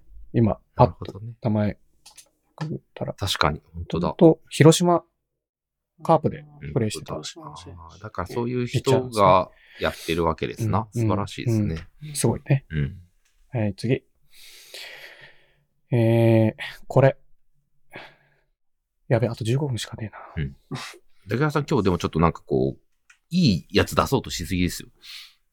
これ難しい。逆にコメントしづらいんですよ。いいなんかこう、きああ記事で完結しすぎちゃってて。ああ、うんじゃあこれもやめようか。この画像情報を物理的に送信せずテレポートさせることに成功。いやーなんかもうね、ちょっとね、吉野さんに合わせようとしすぎですよ。あーいや寄せすぎてるよ 寄せすぎ てる。接この待、両親接待が始まってる。これ量子もつれや量子テレポーテーションのい話やかーもらう始まるん完だけど全に接これ待、接待モードになってますよ。量子力学の話にちょっと入るうん。感じなんですけど、うんこれやめとくうん、もうちょっとこう、隙があるやついきましょ隙があるやつにしよっう。か。はい。最初寄せちゃったか、これ。はい。うん、オッケー。じゃあ次。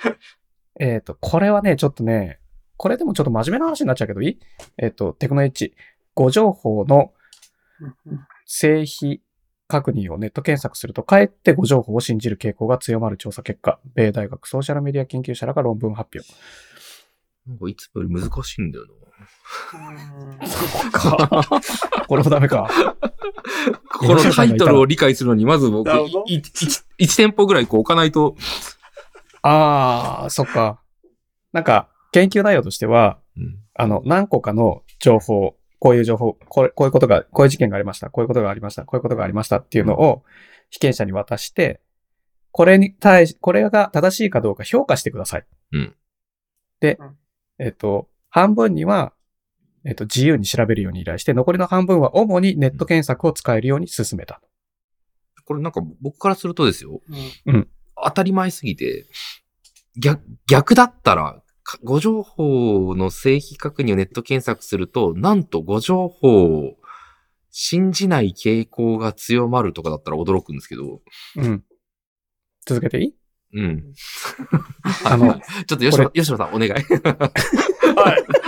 これあの続きものなんで、この話。うんはいこれ、この、この記事1話で終わらないですよ。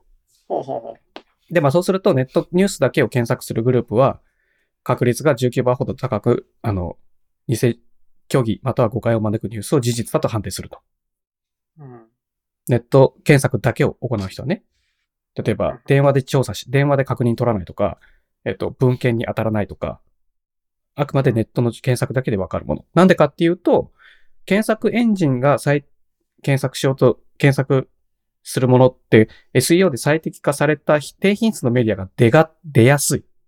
うん。つまりそこにはやっぱり誤情報を、えっと、正しい情報だとして、フェイク、なんか、悪びれもせず、たくさん出してる記事も当然引っかかってく、たくさん引っかかってくるから、うん。その、ネット検索をメインに検索すると、誤った情報が上位に出たことの弊害を受けやすい。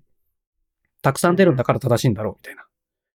うん。まあ、ありがちな感じですよね。はい。そでの、まあ、うんご情報を出す側としては悪意をあって SE を高めてるわけだから、そうそうそう。まあ、こうなるしかだなっいでてすよね。広。告いっぱい出したいからね。うん。広告いっぱい出したいから SEO 対はい策万全にするわけですよ。完全にして、内容関係ないんで。はい。うん、で、この、その下の書いてある記事。うん頭のいい人は陰謀論にはまるか。学術誌に論文が掲載。面白くない研究結果は心理学者を奮い立たせたっていう、読売新聞オンラインの記事ですうん。これ、あのー続きものではないんだけど、まあ、記事の中では、もう似たようなところついてんなって思う記事なのね。そもそも頭が良すぎて陰謀論にはまるのか、社会に不満があるとはまるのか。そういうのを検証してみたかったんだと。うん。ほうほうほうほう興味深いでしょうーん、まあなんか、有名な大学の教授が、なんかよくわかんない陰謀論に染まるみたいな話をよく聞きますよね。 そうそうそうそうでうん、で、実際本当はこう裏テーマがあって、裏テーマは、社会に不満を持ったインテリこそが陰謀論にはまりやすいっていうのを科学的に証明できるかっていうのを検証したかった。うんうんうんうんその、なんだっけ、あれはなんだっけ。あの、オウム真理教とか。いはいはいはい。そこにちゃんと因果関係があるのかっていうのを証明したかった。検証したかった。ところから始まってるんだけど、結論から言うと、陰謀論を信じやすい人の傾向として強く出たのは、熟慮性が低い人。要するに直感で物事を判断する人が陰謀論にはまりやすい。ここれさ、さっきの記事と被ってると思わない要するにさ検索の上位何件しかそうそうそう。見てない考えてないんだよね。その、あその因果関係とか、どういう理屈でそういう情報になってるのか。要するにソースにも当たらないし、ーその直感的に自分が認識しやすいことを優先しがちな人ほど、騙されやすいし、陰謀論にもはまりやすいんだって。はあこれあそうこれでも、すげえ難しいポイントもあるなと思って、例えば、正しそうなことを、それっぽく理論立ててたくさん説明されると、それがフェイクでも信じがちっていうところに行っちゃわないじゃんって思うわけ。うん。ありそだうか。そういうら、のはあるたくさん物事を考えちゃうから、たくさんの事例を見ちゃうと、うん例えばそれがフェイク、フェイク9割の情報、フェイクっていうか、えっと、偏った情報、統計上偏った情報だったりしたものばっかりをピンポイントでついて見てたら、全体の0.1%の情報しか見てないのに、それしか見てないから、その部分だけを誤解釈する、誤った解釈をする。で、うんとんでも理論に飛躍するみたいな。うん。だから、コロナは IC チップ、ワクチンには IC チップが入ってんだみたいな。うん。うん。その、すごい小さいポイント、その、そ、それだけが全体の、統計上は全く誤差の範囲でしかないところを、例えば期間を区切ったり、その、はいターゲットを絞った結果、そこだけを見ると、これはとても怪しく見えるみたいな。うんでも全体見たら、すげえ薄くてどうでもいい誤差情報なのにみたいな。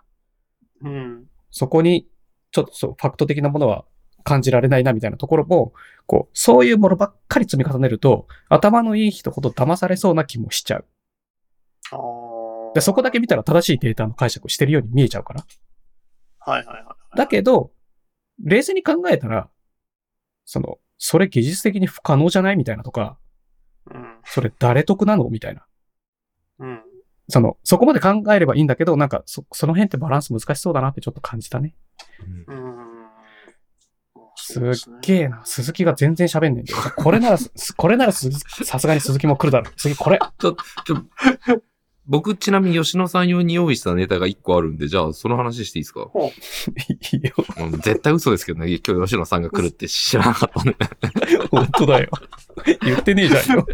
いや、1個ぐらいね、こう話を用意しとこうかなと思ってあ用意してたんですはよい。はい。オッケあのー買い物の話なんですけど、僕と竹原さんのこの話会って結構買い物の話多いじゃないですか。ー。お、いいね。比較的に鈴木さんがよく話するけど。そうそうそうそうそう。え、そうかな。あの、で、あ、で、あの、あの、妻が楽天ユーザーなんですけど、楽天証券に結構入ってるはいはいはいユーザーなんですけど、楽天ポイントた貯めてるわけですよ。はい。はいで。ね、今回なんか3万円の靴を買いたいと。うんうん。で、それが、その、今だと割引がついて、さらにポイント使うと2万円で買えるって言ってたんですよ。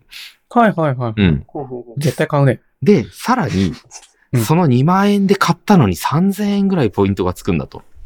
もう次の買い物に3000円つかクーポンがついてるみたいな感じになっちゃうもんね。つまり、実質1万7000円で買えるんだ、すごくないって言ってるんですよ。最高じゃん。はい。待てと。それ、今回前回のポイント足してるっていうことは、うんその3000ポイントって次回にも使うんだから、実質6000円分のミスリードしてるよって話をしたんですよ。ははいい。ミスリードね。え、その3000ポイントは今回つくのに次回も3000ポイント引かれてるってか数えたら6000円分得してるみたいな気持ちになっちゃうじゃないかって話をしたんですよ。うんあー、まあ、極端だけどね。はい。いいですよ。そしたら、い最初気づいてなかったんですよ。よくよく説明したら、あ、なるほど、確かにこの3000円は、私の財布情報の6000円分使ってることになってると。今回の買い物に前回のポイント使って、今回のポイントをうん、わかりますこれ何言ってるか。はいその6000円は、 はい何期待値を6、三期待値を含め倍になってるように錯覚してるって言ってる、それとも、その前の買い物のポイントのことを引き出して、さ、6000円って言ってるのあーっていうか、この今回の3000ポイント、こ今回の買い物はそもそも前のポイントを使ってるわけじゃないですか。あ使ってる。に、にもかかわらず、今回付与される3000ポイントもインクルードして1万7000円って言ってるわけですよ。あといそううこそうとは、次回購入するときは、次回購入するときはいも、絶対その3000ポイント引いて、さらにそこでつつけたポイントをこう、インクルードしますよねと。それって毎回あ毎解回、釈としてね。そう。それって毎回毎回ポイント2倍使ってると錯覚させられてるよって話をしたんですよ。はいはいはい。そしたらはい、その事実についに気づいてですね、妻が。はい。これ楽天ユーザー多分みんな騙されてるって言って、ちょっと、あの冷静になってほし誰いんでもすけ気ど。づいてないって言って。いや、違う違う違う違う違う。うんそれは、それは、あの、えっと、ん見方が間違ってると思うんです。マジっすかポイント達人のは父からしてみたら。い。はほうその、次の、さ次の買い物に向けて3000ポイントお得になるポイントがさらにつきます。い。はい。から、はい。今回は実質1万7000円で買えますね。なんで合ってるいや、違います、違います、違います。って言言ったってことでしょってまあ、そうそうそうそう。言ったってことでしょ、うんであれば、次回の買い物がは2万円のものを3000ポイント使って1万7000円で買ったとしても、次回の買い物は2万円でしたって言えば何にもおかしくないでしょそうじゃないんですよ。この話の中って、前回のポイントと今回のポイント合算してるんで、今回の買い物の 中で。それを毎回やったらじゃあオッケーオッケ、ー絶対おかしいんですよ。オッケーオッケー。じゃあ、それはポイントの加算を誤認してるって話でしょそうそうそうそう。まあ、加算5方法人というかね。いだや、っこてれここでね。、ここで鈴木さんは絶対見逃しちゃいけないのは、ポイントっていうものは、はい。実質、うん。えっと、自分が、えっと、何なんて言うんだろう、稼い、稼いだわけじゃなまあくてまあ、まあまあ買い物の特典としてもらってる事実はそこにそうで存す在するっていう、そうそうそうそうね。その、これちなみに吉野さんのために説明すると、竹原さんは一応あ の、あの、散財、散財ポッドキャスターっていう、散財系ポッドキャスターって立ち。で、僕は節約系ポッドキャスターっていう、そなっちるほど一なんで。そこ、そうん。だから、なるほど。はい。だから父は、その、ポイントは、えっと、実質割引だとうん。いう認識なんですよ。それは、それはまあ、よしとしましょう。ただ、だから、3000ポイントもらって、3000ポイント使ったら、はいそのはい、実質3000円割り引かれたから、はいその、だ実質何千円理論だって話なんですそれはいいんですよ。ただこ、この理論で言うと、実質6000円分の価値を持ってることになるんですよ。3000ポイントが。なんでよ。あ、その、繰り越してるからそうそうそう。今回も使って次回も繰り越すから。ああ、で、だそかのら、と、その都度その都度、お得、はいはいお得っていうわけですよ。これ は、そういう意味では、鈴木さんはもうちょっと、あの、寛容になって もらいたいポイント利用者に対していやいや、これ、吉野さんどっち派ですかえだって聞いてだっいてやー、それを使って、実質ね、はい実質3000ポイントしか得してないんだよ。そうですよ。でも、ではもい気持ちの上では6000気円持分ちの上ではの6000ポイント体得し験たを気得持てちるにんなっですてるよ。でしょそうそうそう。気持ちになってるでしょそそれに騙されるなと僕は言いそたれいわはけです。騙されて ないんだよ。それは幸せを感じたんだよ。いや、それはわかる。 6000ポそインのト分価値は認めましょう。実質3000だよ。うん、わかりますよ。ポイント、うん。バックされたのは。うん。で、その、今回さらに使った、その手前にもらってたポイントも、その手前の買い物でもらったポイントだから、はい。実質獲得したポイント総数は変わってないんだけ変わっどて、ない。それに対して倍の幸福度を見つけられることに幸せを見出した方が、はい買い物は楽しいぜ。 まあね、って話それは認めましょう。ある程度認めますけど。ポイントのマジックってやつですよ、これはもう。なるほどね。え、吉野さんは、なんか、そういう買い物の、そのポイントに対して、はい。俺は騙されねえぞ、みたいな。いや、ポイントの感情を方法したことがそもそもないんで。、おー、吉野さんっぽい。 でもさそヨれドバ結シ局でさ、買ったら10ポイントつくな、くらいしか認識してないです、人生あのあ、ポそイう、ンなるトはほど。ね。だから、はい。どっちかっていうと多分それって、鈴木さんみたいに僕、よりですね、どっちかっていうとあねの。、ポイントは資産計上し、あ、違うか。違う ポイントあったらラッキーくらいのものはしたわけじゃないです。うんそうね。あそあうー、ねそうか、そういうことかうん。資産計上はそもそもし、あ、だから父も資産計上はしないから、自分の資産が減ったとは認識しないんだけど、そういう話とは違うのか。いや、でもね、でもね、どっちかって言えば吉野さん僕よりですね。そ、うんそうだよね。それがあろうがなかろうが、買い物すすることに払った現金の価値は一緒だろうみたいな。そうそう。あとそうそのポイントによる、その、なんだろうな、エン、エンジョイをしない、しないタイプなんで。ああはははしないですね。ははポイント楽しいんだよね。ポイントが楽しいんだよ。いやーポイントそがうい楽しいう難しい計算できないんだよ。 すごいそうそうわ。難しい計算僕できないんで。じゃあ難しい計算といえば、うん。この話ぶっ込んでいいうんうんちょうどいいと思う。トゥギャッターに流れてきたんだけど、はいめんつゆの3倍希釈のことを3倍の水で希釈するんだと思ってました。混乱してた人続出の日本語表現。それ薄くなっちゃいますよね。これ、あの、ちょっと開いてもらうと最初に絵があるんで、うん。あの、わかると思うんですけど、うん例えば、カルピスを3倍に希釈します。うんだったら、カルピス 100ml に対してうん 200ml の水を足して合計 300ml、うん要するにん、原液100だったのが300の3倍になりましたっていう状態が正しいじゃない。うんはい。これ合ってるよね。あ合って、ます違ねう。これ、カルピスだとこれ倍にしてんのかあ、でも合カっルピてスますだと倍にしてんだね。うんだから、えっ、と、やっぱカルピスは倍に、倍に薄めなきゃいけないから、 えっと、100ミリに対して水100ミリで、えっ、と、もともと100ミリリットルだったのが200ミリリットルになるのが正しい薄め方なんだよね。 2倍希これ釈がの場合ですね。 2倍希釈だよね。うんはい。これを2倍希釈って書かれると、えっ、と、原液に対して2倍の量をの水を使って薄めるってなあ思ってる人がいると。なるほど。これそんなことは、ありますこれ、い や、これは、衝撃な事実だなって思った の。そんなことあるみたいな。え、理科の、小学校理科の授業出てないかっやたの、それ、それ以前によ。それ以前に、はい一回そう思ってやったとしたら、はい。薄くてまずいって気づくだろっていう話。ですよね。お一かしいですね回ミスった。らよ。一回ミスったら気づくだろって思うわけ。うんうんうんうん。あれこれ違ったかも薄すぎるわ、みたいな。うん。 3倍希釈とか2倍希釈ってそういうことか、間違えたって、一回で気づけないですかみたいな。な。その逆によ。そそうねの、そい一発目間違ってもいいっす。うん授業の時寝てたかもしれない、父みたいに。うんでもそれ以降の自分の舌を信じられないのか、お前たちはって思うわけ。 うん。これちなみに、その、二人は、あの、料理するときとかちゃんと測りますあのね、父はめっちゃ測る。あ、僕も測ります。あ、そうなの僕ね、全然測らないですよね。大さじとかも一切測らず大体なんですよね。で、だ3から倍とかも。大さ大さ大さじとかもすっげえスレスレきっちりきっちり。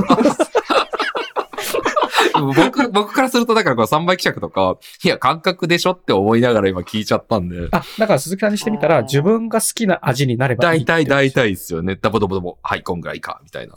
あちょっと薄かった。ああ、ちょっと濃かったからう、んちょっと薄めようか。みうんたいそなうとそうか。そうそうそうそう。あ、それは、その自分を信じた上で、その、まあそうえっね。と、味のコントロールをしようそうね、そうでね。それは多う分、ん多分3倍希釈っていうルールを知った上で、3倍だったら大体このぐらいで自分の好みの味に仕上げればいいやうんと。か、うん大さじって書いてあるけど、自分の好みだと、大さじだとちょっと塩分と取りすぎ、辛辛い感じがするからちょっと減らそう。の、かに感覚近いと思うんだけ ど、うんそうですね、まあねうん。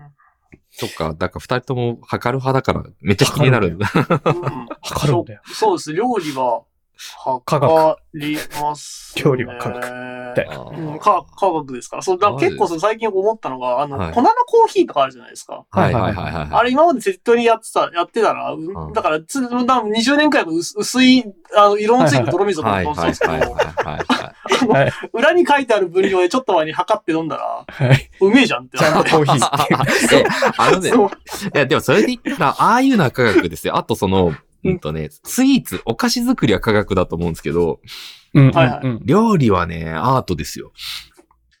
なるほど。あーなんかちょっと何言ってるかよくわかんない じゃあさ、あの、昨日ちょっと読んでた、はいあの、赤ちゃん子育て、赤ちゃん転生漫画をちょっとネットでバズってたからちょっと見てたの。はい。そしたら、あの、粉ミルクはいはい。を、の混ぜ方わあ、それなんか見たことあるぞ、僕。書いてあって、うん。例えば、もう適当な旦那は、すり切り一杯を山盛り一杯に入れるとか、あの、やば泡い立てない、んかあなのんか泡立てないように混ぜるのに、あの、何プロテインシェイカーみたいに、なんだろう、反射で攻撃されてるな、今僕。ガシャガシャガシャって混ぜちゃったとかするって書いてあったの。反射で攻撃されてるな。で、それをやってはいけない理由、そのう1、ん。あ浸透圧が変わる。はいはいはあい、そうね。赤ちゃんが消化できない。ゃん。うん。うん。量が変わる。分量が変わると。うん。で、その、んあと、なんだろうな。何個か書いてあった。浸透圧、量が変わると浸透圧が変わるのと、うんガシャガシャやって泡が入ると、なんだろう、ゲップが出やすいうんうんあ、そう、はい。それ言われました。ああ、なるほどね。なんかの飲んだ時に空空気が入っちゃうんで。あ、空気が入っちゃう。あーだから炭酸飲料飲んでるみたいになっちゃう。あーそうそうそなんか、だからう、ん丁寧に泡立たないように適切な分量で浸透圧をあの変えないで、。なるほどね。あのちゃんと吸収できる分量でやりましょう。っていうふうに書いてあったのね、その漫画で。うんはいこれはうん、すげえ理にかなってんじゃん。はいはいはい。そうですね。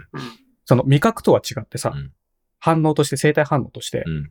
その、普通の水よりも、うんあの浸浸透しやすい、うんなんかし、塩水みたいな方がいいとかさ、う。うん。理にかなってんじゃ。うんん科学っていう意味では。うんうんこれも似てると思うわけ。3倍希釈は、まあ、こっちは味だからうん、ちょっと違うのかもしれないけど、でも、えっと、正しく美味しく食べられる味の濃さってここですよって記載されてるものうん。うんを、こう、まあ自分の感覚で変えるのはいいんだけど、その鈴木さんみたいにねうん、こっちの方が自分好みだ。もうちょっと薄味の方がいいとか、濃い味の方がいいとかってやるのはいいんだけど、何もし考えずに、ただずっと間違い続けてるっていうのはいかがなものかと。これもまた教育の敗北なのではないかっていう話。 そうですね。そう。そう感じません観測をしないといけないんで、まずそう最初に。そあと自分に対するフィードバックもちゃんと活かそうよみたいな。っうん。うんうんう。うん。て思うわけで、最終的にね、このトギャッターは、あの、なんかメーカーの表記を変えてもらった方がいいんじゃないのかっていうところに行き着くわ け。うんうんうん。で、よくよく見たらメーカーの表記が変わってんだよね。うん。この下の方にメーカーによってすでに対策されてたっていう図で、うん装備のめんつゆっていうのがあるんだけど、うん後ろにうん図で書いてあるんだかよあね。書いてある。これ書いてありますあはいー完璧やんみたいな。うん。これで分かんなかったらもう使うなって思う。うん。その割合がさ、1対1がちゃんと1対1って表現されてるじゃん、これ。うん。だから1対10はこの分量なんだといかやさ。ー、確かうにん。これならさすがに間違いないでしょ、みたいな。3倍希釈は1対2です、みたいなさ。いや、そうか。今僕、何対何って書いたらいいじゃんって思ったんだけど、その対が、分からないってことだとからかあるかもしれないですね。そうそうそう。うん。だかなるら、ほどね。こう、図で、うん図で分かりやすくする素晴らしいメーカーもちゃんといると。っていう。これっとね逆にあれですね。ここから教育につながっていくというそう意。味です。で、次の記事ですよ。はい。ああ、ま、はい。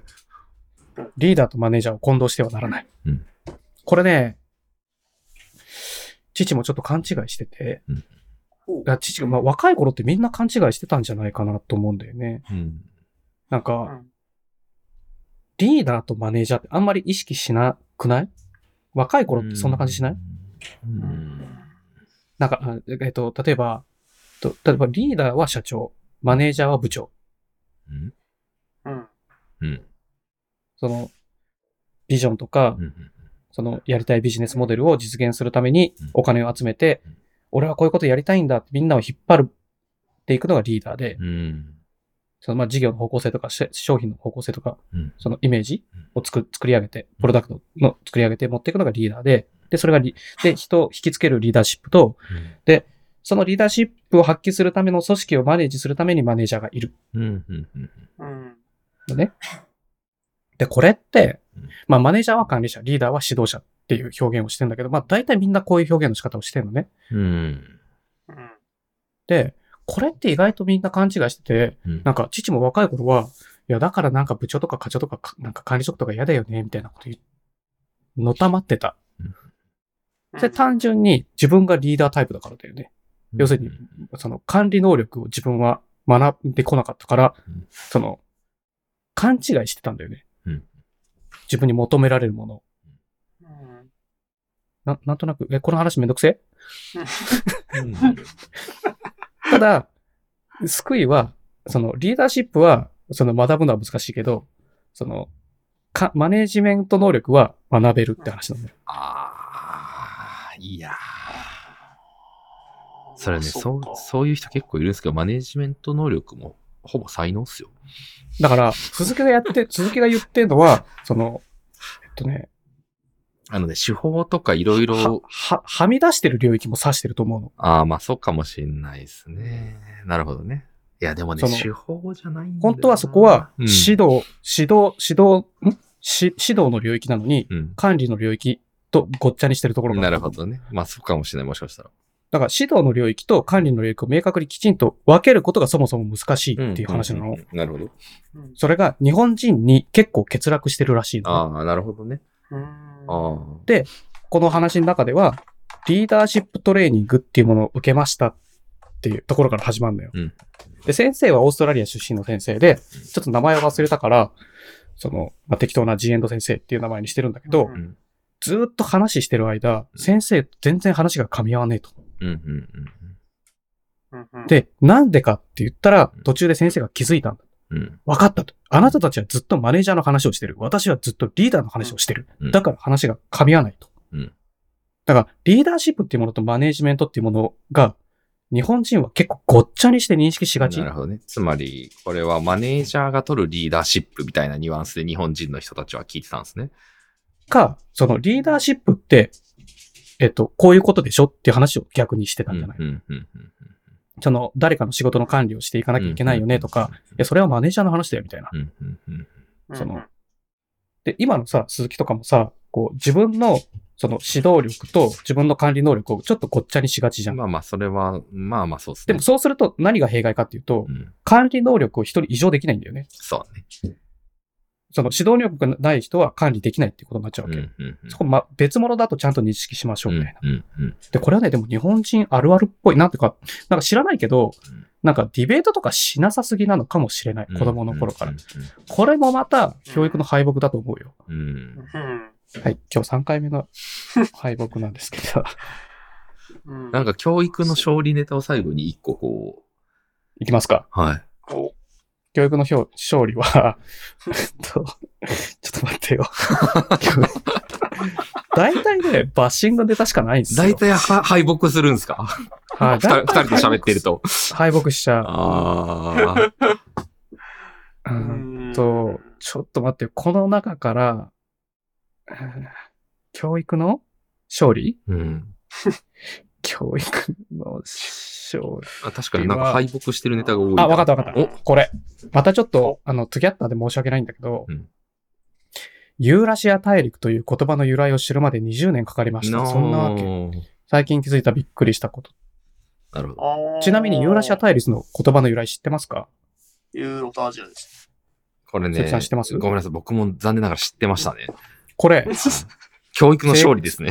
そう。け正解は、ユーロとアジアをくっつけたユーロアジアだからユーラシアなんだけど、うんこれ、ユーロとアジアをくっつけてユーラシアっていう名前をつけたって知らなくても、その領域をユーラシア大陸って呼んでるって知ってるでしょ、うん、うん、ううんん。これ完全に教育の勝利ですよ。うん。そ、の語源が何であろうと、ユーラシア大陸はヨーロッパからアジア圏まで含めたこのでっかい大陸のことを指してる。じゃん。うん。この名前をつけた人天才じゃんああ、なるほどで、ね。それを意識しなくてもみんな認識して、うんもう大人になったらユーラシア大陸って単語覚えてるでしょうん、うん。その語源を知らなくても。うんうん。これはうん教育の勝利だと思うよ。これでも、気づいたんですかね、この人はそれに。あ、多分この文章を読んだんじゃない子供の教科書見たんじゃないそういうことかな。違うか、帝国書院って書いてあるな。でも、なんかそれもいいですね。なんか何かでそういうのに触れて、こう、うんうんうんうん。あ、そうだったんだって思うってね。で、それが知らなくても、うんあ、でもこれのことユーラシア大陸って呼んでたな、みたいな。うん。うん。その、島国日本人にはちょっとピンとこない感覚かもしれないけど、うんそのでも、大陸。本当だ。コメント見てると、先生が教えてくれたとか、授業で習いましたねっていう方うんうもいますね。うんうん。へーとかね。なんか、こういうのは、なんか、その、語源を知るとさらに深まる、認識、う理解が深まる。うん。うんけど、その、語源を知らなくても、認識できちゃってる。えーからえー名前つけた人勝利だなって感じるよね。わこの最後のおまけとか知らなかった。エウロパとヨーロッパとか知らなかったあうーーん、ああ、木星の惑星な。はい。えはいーとかね、なんかそういうのあるよね。ありますね、確かにね。うーまあん。語源は確かに。とはなんかその、まあ数学とかは特にそうだと思うんですけど、あの、急になんか、なんだろう、その、これを、これで置き換えますみたいな、D で置き換えますみたいな話とか急に出てくるときに、んあれって、あの、英語だと対応してるディバイドなんちゃらとか、微分積分とかあおーで紐づくと思うんですけど、ー日本語で微積やってると、あれ全く頭の中で紐づいてこないんで、なるほどね。そう、そういうとこ、あの、で、電気とか、おー、あー確かに確かに。あれ、あれ、V とか A とか、あれそう結局、確かに英語確でかに紐付けると、あの、単純にそもの、う単語の知ってる頭単文字語だのから頭文字だからわかるんですけど、日本語でやってるとわかんないんで、あれ。わかんない。確かにねで電気と電子って言われても、みたいな。そう電。けど、直でも流と急に A で交流 V でみたいな話って言われてもっ、確かに。そう、そう R だっああていうレデのィスタンスだからな。そう、知ってる、ああいうのって、その、言語、語元々の単語を知ってるとすごいわかりやすいんで。わかりやすいね多分つまそう、つまずく人減ると思うんですよね。確かにね、それはあるかも。うん。その、言葉の意味、言葉を知ってると、その、省略したものが、そう。あの、負担、負担なく、そう認識できるっていうかのであ頭の中でその言語モデルとして解釈できるんで。そうだよね。うん。そそうのこああいう違のはうものとして覚えなくていいっていうかね、改めて、ね。そうそうそう。割とその日本の数学の授業とかってそこら辺適当に急に出てくるんで。なるほどな。そう言われてみたら。らそうなのかもしれないね。そう。で、急に出てきて、はあ、なんじゃって、それを暗記することから始まるみたいな。そうそうそう暗記なんだよねあー暗きついんですよね。暗あ記れ暗そ記う。そう。じゃあ最後にこれするうん最後ねうん。教育の敗北じゃないけど、うんあなたの上司は異世界転生した、してきた能力者ではないし、あなたができることをあなたよりうまくできる必要もない。うんこれ。はブログかなタイトルが長い。なんとなくタイトルだけ聞いたら、ブックアップスかなと思ったら違うん ですね。違うん ですよ。ただのブログなんですけど、はいはいはい。これうん、なんか、うーん、これね、なかなかす難しいところなんだけど、その、も、もちろんそうなんだよね。その、上司、そんなん言うんだったらあなたがやってくださいよみたいなことを言う人がいたとしたら、うんじゃあお前は何のためにここにいるんだってなっちゃうじゃん。うんうんなんでお前を雇ったと思ってんのみたいなうん。 その、例えば、まあ、父にしてみたら、どっちかっていうと、父は父より優秀な人を取りたいわけ。うんだって、父よりいい結果を残してほしいからうん。会社に対して。で、そのために、あの、できる限りの教育はしますうん。その、うん歴史の積み重ねをショートカットすることの、えっと、手助けはできます、みたいな。うん まあ、父の周りにそんなこと言う人いないからな、ちょっ と、難しいんだけど、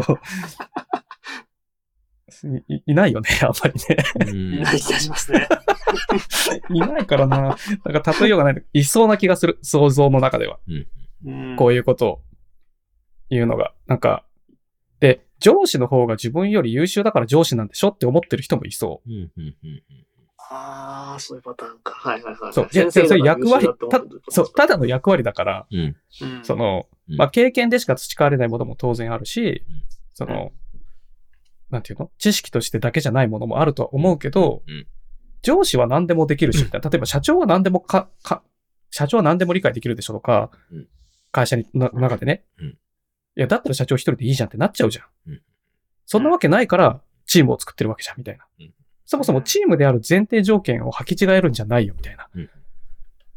で、自分の役割が何なのかを自分で勝手に決めるんじゃねえ、みたいな。うん自分で勝手に決めるんだったらストレスないことを選んじゃうじゃん。そんなもん。うん。うん。うんほとんどの人は。うんそうじゃなくて、こう、なんて言うんだろうなこう、一番、まあ、一番最後に書いてる、その、タイトル、タイトルっていうかうん、見出しが分かりやすいけど、上司は部下の上位互換であるべきというのは幼稚な欲望でしかないので早めに捨てた方が良いっていうのは、もうほんとそうって思う。うんあとね、うんなんかね、なんて言うんだろうな。めんどくさいからやらないじゃなくて、うん。例えばじゃあ、僕にはできないからやりません。僕にはできませんっていうのに差はあんのかみたいなのもあるじゃん。うんなるほどね。まあ、まあ、父にしてみたら、やらなかった時点で差はないんだよね。うんやって、できなかったら、どこができなかったかを発見できるじゃん。うんその、要するに自分がつまずくところを他の人も理解できるんだよね。その人だけじゃなくて。うんそしたらこう、あ、これはコツがあるとか、これはこういうやり方があるとか、そのうん足りない情報を伝えることができるじゃん。うんうんその解決策として。はいだからその機会すらやらなかったことで失うんだよね。で、そんなの自分は望んでない。自分は平平ボンボンと行きたいんです。だから、そんな難しい仕事は僕には振らない、私には振らないでください。って言うんだったら多分、あの、勤めてる場所を間違えてるよ ね。その、うんその、なんていうの、まあ、逆に上司も、ここで言ってる上司っていうのが、その、や役職上の上司だと思うんだけど、その、、はい一足飛びに行き過ぎなのは気をつけた方がいいねって思う。んなんかさ、ここ3ヶ月俺すっげえ頑張ったわけ。うんほうほう教育、時間使うのに。ああ、はいはもうだからもう来年からもう5年ぐらい仕事絶対しねって決めてるけど。うん なんかね、でもや、すげえ時間かけてやってみて思うのは、うーん、時間っていうか、うーん、なんかそのやってる行為そのもの、こう知識を伝えるとか、テクニックを伝えるとかうんはそんな重要じゃないねうんうんただそれはうん伝えるんだよ、ちゃんと前提としてうん。伝えるんだけど、でも、その伝え、その例えば今回3ヶ月っていうスパン切ってやったけど、3ヶ月の間に、その、竹原さんと、その、新しい社員の方に信頼関係が作れましたかっていうのが結果だと思うわけ。い。うんなんかね、能力なんて、いや、ひだだ大前提なんだけど、 大前提なんだけど、なうんとね、そこだけにフォーカスするとうん、なんか、ギスギスしないみたいな。うんで当然、能力をすげえ引き上げてあ、引き上がるような、こう、手の差し伸べ方をしつつ、なんか、うんうんいかに信頼関係を、こう、短い時間でうんむす、その、うんお互いの認識をすり合わせるかうんの方が、まあでもそれってさ、一定レベルを超えてる話の可能性もあるけどね。うん、まあそうですね。能力があまりにもなさすぎたら、そういう、そうそうそうそう言ってその言うそう言ってるわけにもいかない。そうそう。例えば、日本語が通じないとかね。うん。その、普通に言葉のやり取りが難しいとかだと、うん。こう、解釈し合えないっていうところも出てくるから、まあ、そこはある程度、こう、フィルターは必要だと思うんだけど、誰、誰でもができるわけではないんだろうなっていううん。感じはするけどね。うん。その、ここれ以上を求めてる。これ以上のうん、えっと、ものを、何クリエイトすることができる能力をつけてほしいって思ってる。うん。で、そこに至らない、至ることができない人ってやっぱ世の中にはたくさんいると思うから、それはもうそもそもこうちょっとミスったっていうだけだから、まあいいんだけど、なんかね、お互いがお互いをなんか、か、過度に過度にうん、こう、期待し、期待って言うとおかしいんだけど、うんすげえ、すげえやつであるべきだ論から抜けた方がいいみたいなうんうんうん。それはもうその通かりはい感はいはい覚、はい感じ、うんあるべきだろう。あるべきだろうだね。うん。なまんかあそれはちょっと感じたな、みたいな。なんか、思い、思いますね。というか、うん、うんなんか、それ僕最、最人生で最初に思ったのは、うん。大学の頃だったんですけど、うんうん。おー今まはいはでいその学校、学生時代って、先生ってすごい、まあ、偉い人で、そうすごい何でもできる人あだと思ってたんですけど、いいとこ行ったこ。れ蓋を開けてみた、大学で蓋を開けてみたら、結局教職に行ったやつってうん、民間行けなかったやつなんですよ。ーなるほどね。ほぼ全部。あ、まあ、じゃあ、あの、要するに、まあ、アカデミックか、そのビジネスよりかの、まあビジネ、スよりかちょっとまあうんうんで、目線を変えると、そっちの能力が欠けてる人、そ得意じゃない人っていう意味でね。う。で、割とその、すごく知り合いで教職に行きたくて、もう夢目指して、学先生目指してるって人も何人かいましたけど、う。うんん。結局最終的に、その、先生教員になる。うん。教員免許を取った後に、教員になるってとこまで行くっていうのは、民間に行けなかったタイプの、その、まあ、しまあ、い言うなればあまり成績の上位者じゃない人間が多かったんですよ。あそうなんだだそう。その辺で 悟りました。なるほどねなる。ほどあね。そそういう見方もあるんだ。それすごいね。う。だから、知り合いであの、教、教員免許取って優秀なやつは、みんなその、まあ、いう外資行ったりとか、あ銀ーなるほ行行っどたねりとか、教員免許は取ったけど、そうそうそうそ。のなるほどね教員っていう道は選ばない、選選ばないいやってなでいなうんかね生き方を選ぶ能力も持ってる人は、そそのいや、よそりれはめっちゃあるよな。う。そう。高でい高みを目指す方をチョイスするから。で、実際教員に行ったやつの大半はもう、まあ、とりあえず単位が足りないから、教職、教職取ったらプラス単位取れるんで、ああーそれで単位を取って、プラス就職先がなかったから、もうこっちしかし絞るしかないみたいなパターンのやつが多かったです。えーそれ地域性もあるのかなわかんないですけど、まああるのかもしれないですけど、それでもう、ああ、先生もそういうもんかって思った時に、うんうん割うとんうん。こういうのは悟悟りました。あ。なるほどね。うんうな。んなんか意外なところでそういうのに向き合うこともあるんだね。ううんんでもあれですよね、その今って IT 業界って言うてもまあ人気っちゃ人気じゃないですか。そうはかいいうん、言うてね。あうの、ん。まあ、それは未経験から1000万ですよ。そうそうそうそうそうそう。だだから、ある程度、その、優秀な人たちが入ってくる土台があると思うんですよ。うんうんうんこれがですよ、万が一また人気なくなって、なくなったらうん多分その、優秀じゃない 人たちのボリュームが増えていくのかなと思って、ちょっとドドキッとしますね。なんかこう。いや、もうね、それは絶対ないと思うの。おー例えば、最近、なんかね、まあ、記事では貼ってないけど、じゃあ日本人はみんな ADH に寄っていくのかみたいな。あーその、自閉症、自閉スペクトラム症のの子ばっかりになっていくのかみたいうんうなんうん話になったんだけど、それはもうありえないと。うんうんその、すその、そうじゃない人の方が子孫を残すでしょ、たくさんって。ああ、なるほどね。